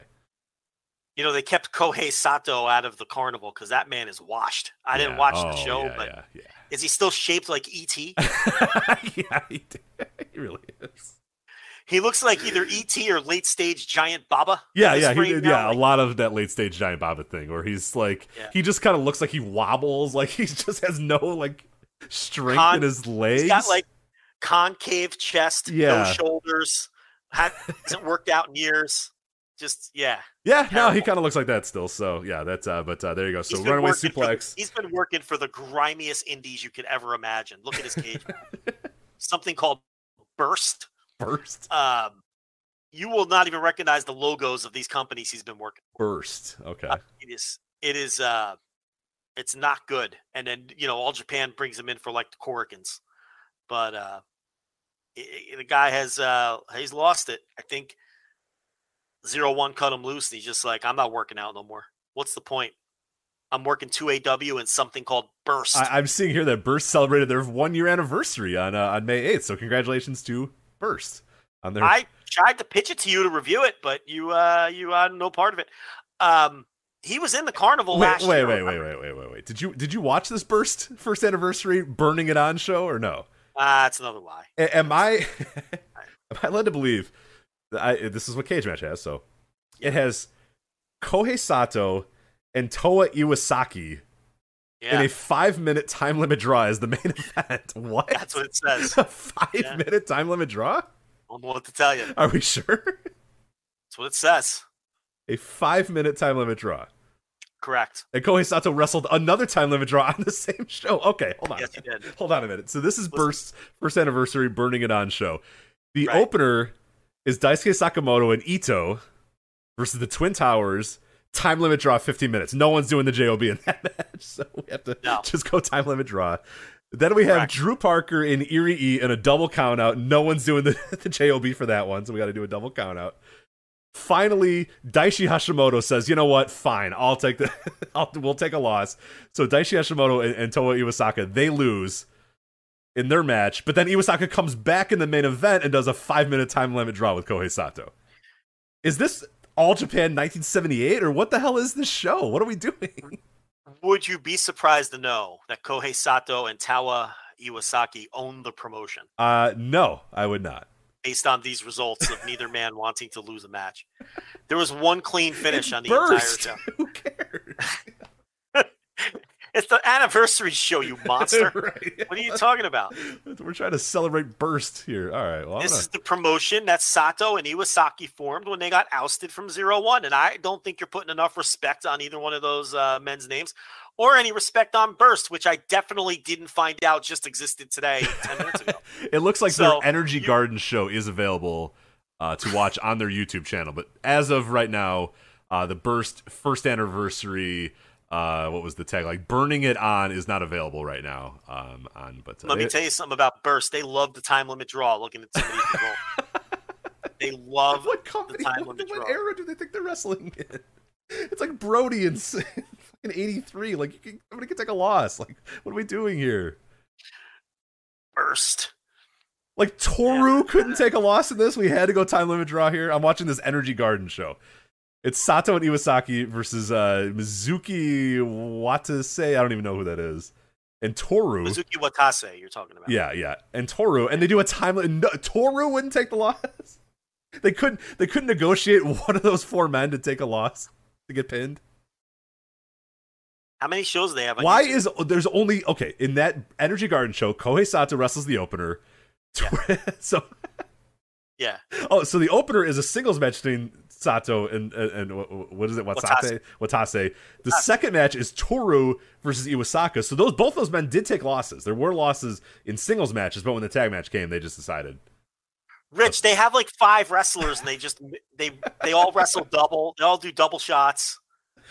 Oh God, I'm kind of into Burst. Maybe we should become a Burst promotion. I'm gonna watch this. How many shows are on YouTube? Energy Garden is on YouTube. There's something called Anzaki Base Match that's on there. That's 32 minutes, and that just might be one match. How many views does the Energy Garden show? The Energy Garden show, as of right now, and it's going to explode after we're talking about it here, but as of May 12th, it has 271 views, Joe. So I don't love their business model. Good God. Don't love the business model of Burst here, but I wish them well in their attempt to. Well, they had their first anniversary, so it drew a healthy crowd of 120. Doesn't look worked at all. They appear to be wrestling in parking lots, so this is. Oh really? Yeah. At least the Energy Garden show. The Energy Garden appeared to be somewhat a parking lot of some sort. So. All right. Yeah,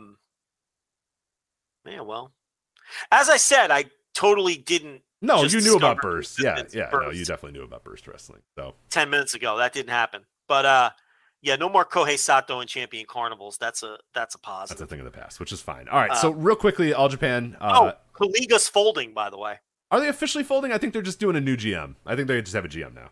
Is that what it is? Yeah. The big announcement, the unfortunate announcement or whatever, was just they have a new GM. So that they built all that up for that? Yeah. Oh well, great. Yeah, Kaliga's still. They just ran this. They just ran today. Stars Night available. So Andy Woo, defeats FG Mask in the main event. So, I spoiled it for you. I'm sorry, because I know you were gonna after the show feud. Immediately go watch some Kaliga, but big feud. All right. Dragon Gate, King of Gates. Oh, we should say real quickly, Superpower Series this weekend. A great preview up at voiceofwrestling.com by Gerard, also hosts the Emerald Flow Show, also on the Voice of Wrestling Podcast Network. Miyahara, Yuma Aoyagi, your big match there. That's going to main event the 15th. And then, as we said, Runaway Suplex defending their tag team titles against Shuji Ishikawa and Kohei Sato in the main event of the May 14th show. So there's some other stuff on there. If you want to read the preview, get you all set up for that. We don't have a ton of time to get into it now, but I am going to be definitely checking out the Miyahara Yuma Aoyagi match, because that is a big potential to be a potential change of the guard moment there with Yuma Aoyagi getting the title. But we'll see. Kento probably retains, I would guess. But who knows? Maybe they decide to go nuts and go with Aoyagi there. But there you go. All right. King of Gates underway. 4 first-round matches. You watched all of this? Yep. All right. So what needs to be watched, if anything, off of these? All right. First thing you got to watch, they did it again. They got 2 new dudes. Wow. They got 2 dudes. The guys go out there. They chop the fuck out of each other. They both look great. This Nagano and Eto? Yes. These 2 men? 2 new dudes. It's unbelievable. Okay. I can't believe they have 2 new guys. And apparently there's 2 more guys that they haven't revealed yet. Jay was trying to figure out what their names were. Hoholun knew the names. We have not seen them yet, but we saw these guys. And I'm not calling them superstars yet. I'm not saying, but they got dudes for sure. Both these guys looked like they belonged, and they chopped the fuck out of each other and had a good little 5-minute time limit draw. So good stuff. That would be Keito Nagano and Masaharu Eto. Yeah. Is what we're talking about. All right. So this King of Gates, I see that Shuji Kondo beat Kai in 39 seconds. Yes. Oh, go out of your way, Joe, to watch this match. Everybody go out of your way to watch this match. This is why I needed to talk about Dragon Gate on this show. So they come out, and my man, Shuji Kondo, is focused. He comes out. He's not slapping hands with fans. He's not doing it. He comes out. He is ready to go. The bell rings. He runs at Kai. Runs at Kai, knocks him down with a lariat. Runs at Kai again, knocks him down with a lariat. Goes for the pinfall. Knocks him down. Kai kicks out. He goes for one more lariat. 1, 2. No, Kai gets out again. Kai gets a little bit of offense. Shuji Kondo reverses something. Takes his fucking head off of the lariat. 1, 2, 3. Pins him. Rolls out of the ring. Walks to the back. Shuji Kondo came for blood. He's straight focused in this. This rocked. This ruled so much. And a big-time upset here in this King of Gate match as well. Kai, obviously, the big-time champion. Shuji Kondo being... Shuji Kondo, but this was bell rang, lariat, lariat, lariat, one reversal from Kai, another lariat, Shuji Kondo gets the win. Fucking rocked. Awesome. And then just doesn't celebrate, doesn't do anything, rolls out of the ring, walks to the back, all business. Shuji Kondo is going to win King of Gate, Joe. I can feel it. I gotta tell you, I'm into it. Yeah. I'm into it. You ready for Shuji Kondo to win the King of Gate? I love Shuji Kondo. Yeah, it's about fucking time. About time. He's overdue for a push somewhere. About time he gets his respect in Dragon Gate. Yeah. Goddamn right. You're going to love this. Go out of your way to watch this match. It's only going to take 39 seconds, so you'll have plenty of time to watch everything else. But get that geek Kai out of here. Yeah, I loved it. Yeah, especially him doing it to Kai was fantastic. He should. They should just... They honestly, if I'm booking Dragon Gate, Kai's got to go with that title. This is your champion? This is the guy you're going to represent as your champion? No, not my company. He's been okay as champ, to be fair. He's been fine. He's not jumping jacks Kai anymore, but point stands. With a loss like this, I don't think he deserves to be that champion anymore. But yeah, this rocked. Go out of your way to watch this, man. What else with the tournament matches? Yeah, so I'll real quickly go over, because I know we're running a little bit low on time here. Kakuta getting the big win over SB Kento was nice, because obviously they have a long history between those 2 guys as well. So Kakuta looked good again. He seems to be fully healed and ready to go again. He is no longer Hip-Hop Kakuta. He's gone back to the original name. He's gone back to the original focus here. He was really good. SB Kento is tremendous. This was really, really good. 7 minutes, just under 8 minutes. So definitely check this one out. I'd really say all the King of Gate matches, I would say, were Shun Skywalker and Eita. Does Kakuta still look like Jordan Oliver? Well, yeah, he didn't get a new face when he got hurt. Yeah, it was only his shoulder that got hurt. He did not get a new face, unless he does still look like Jordan Oliver. But similar to Jordan Oliver, he has definitely put some mass on as well. So we have influenced WrestleCon Super Show matches before. Yeah. I want to pitch officially. Yeah, Rob Viper, are you listening? Yeah. A tag team of Kakuta versus Jordan Oliver. I want them to be in a tag team against whoever you want to put them in there with. But those 2 men, I'm convinced somehow are related. Yeah, you can do twin magic during the match too. Yeah, roll out of the ring and the tag team partner pins the guy and the other guy runs in. They could absolutely do that. Yeah, they're separated at birth in some way. Yes, like Gordy and Takeshi Morishima. Like something happened. The joke was with Morishima that Terry Gordy fucked Margaret Cho at some point, and the result was Takeshi Morishima. I mean, it's hard to dispute, and the timeline kind of works, right? I think people made it. No, it doesn't. Okay, it doesn't at all. Oh, right. Yeah, we came up with the timeline, and it's not good for Mr. Gordy, I guess, right? Yeah, no, and Margaret Cho just, lives in San Francisco. Like, right, so it would be very bizarre for that to happen. So, impossible. Yeah. Impossible? We don't know impossible, but very unlikely that it happened. But anyway, all right, quickly, some of the other stuff. But the tag matches were fine. Nothing to really stand out. Gold Class, they're just in a class on their own. They have awesome music. They all come out with great gear. Those guys rock.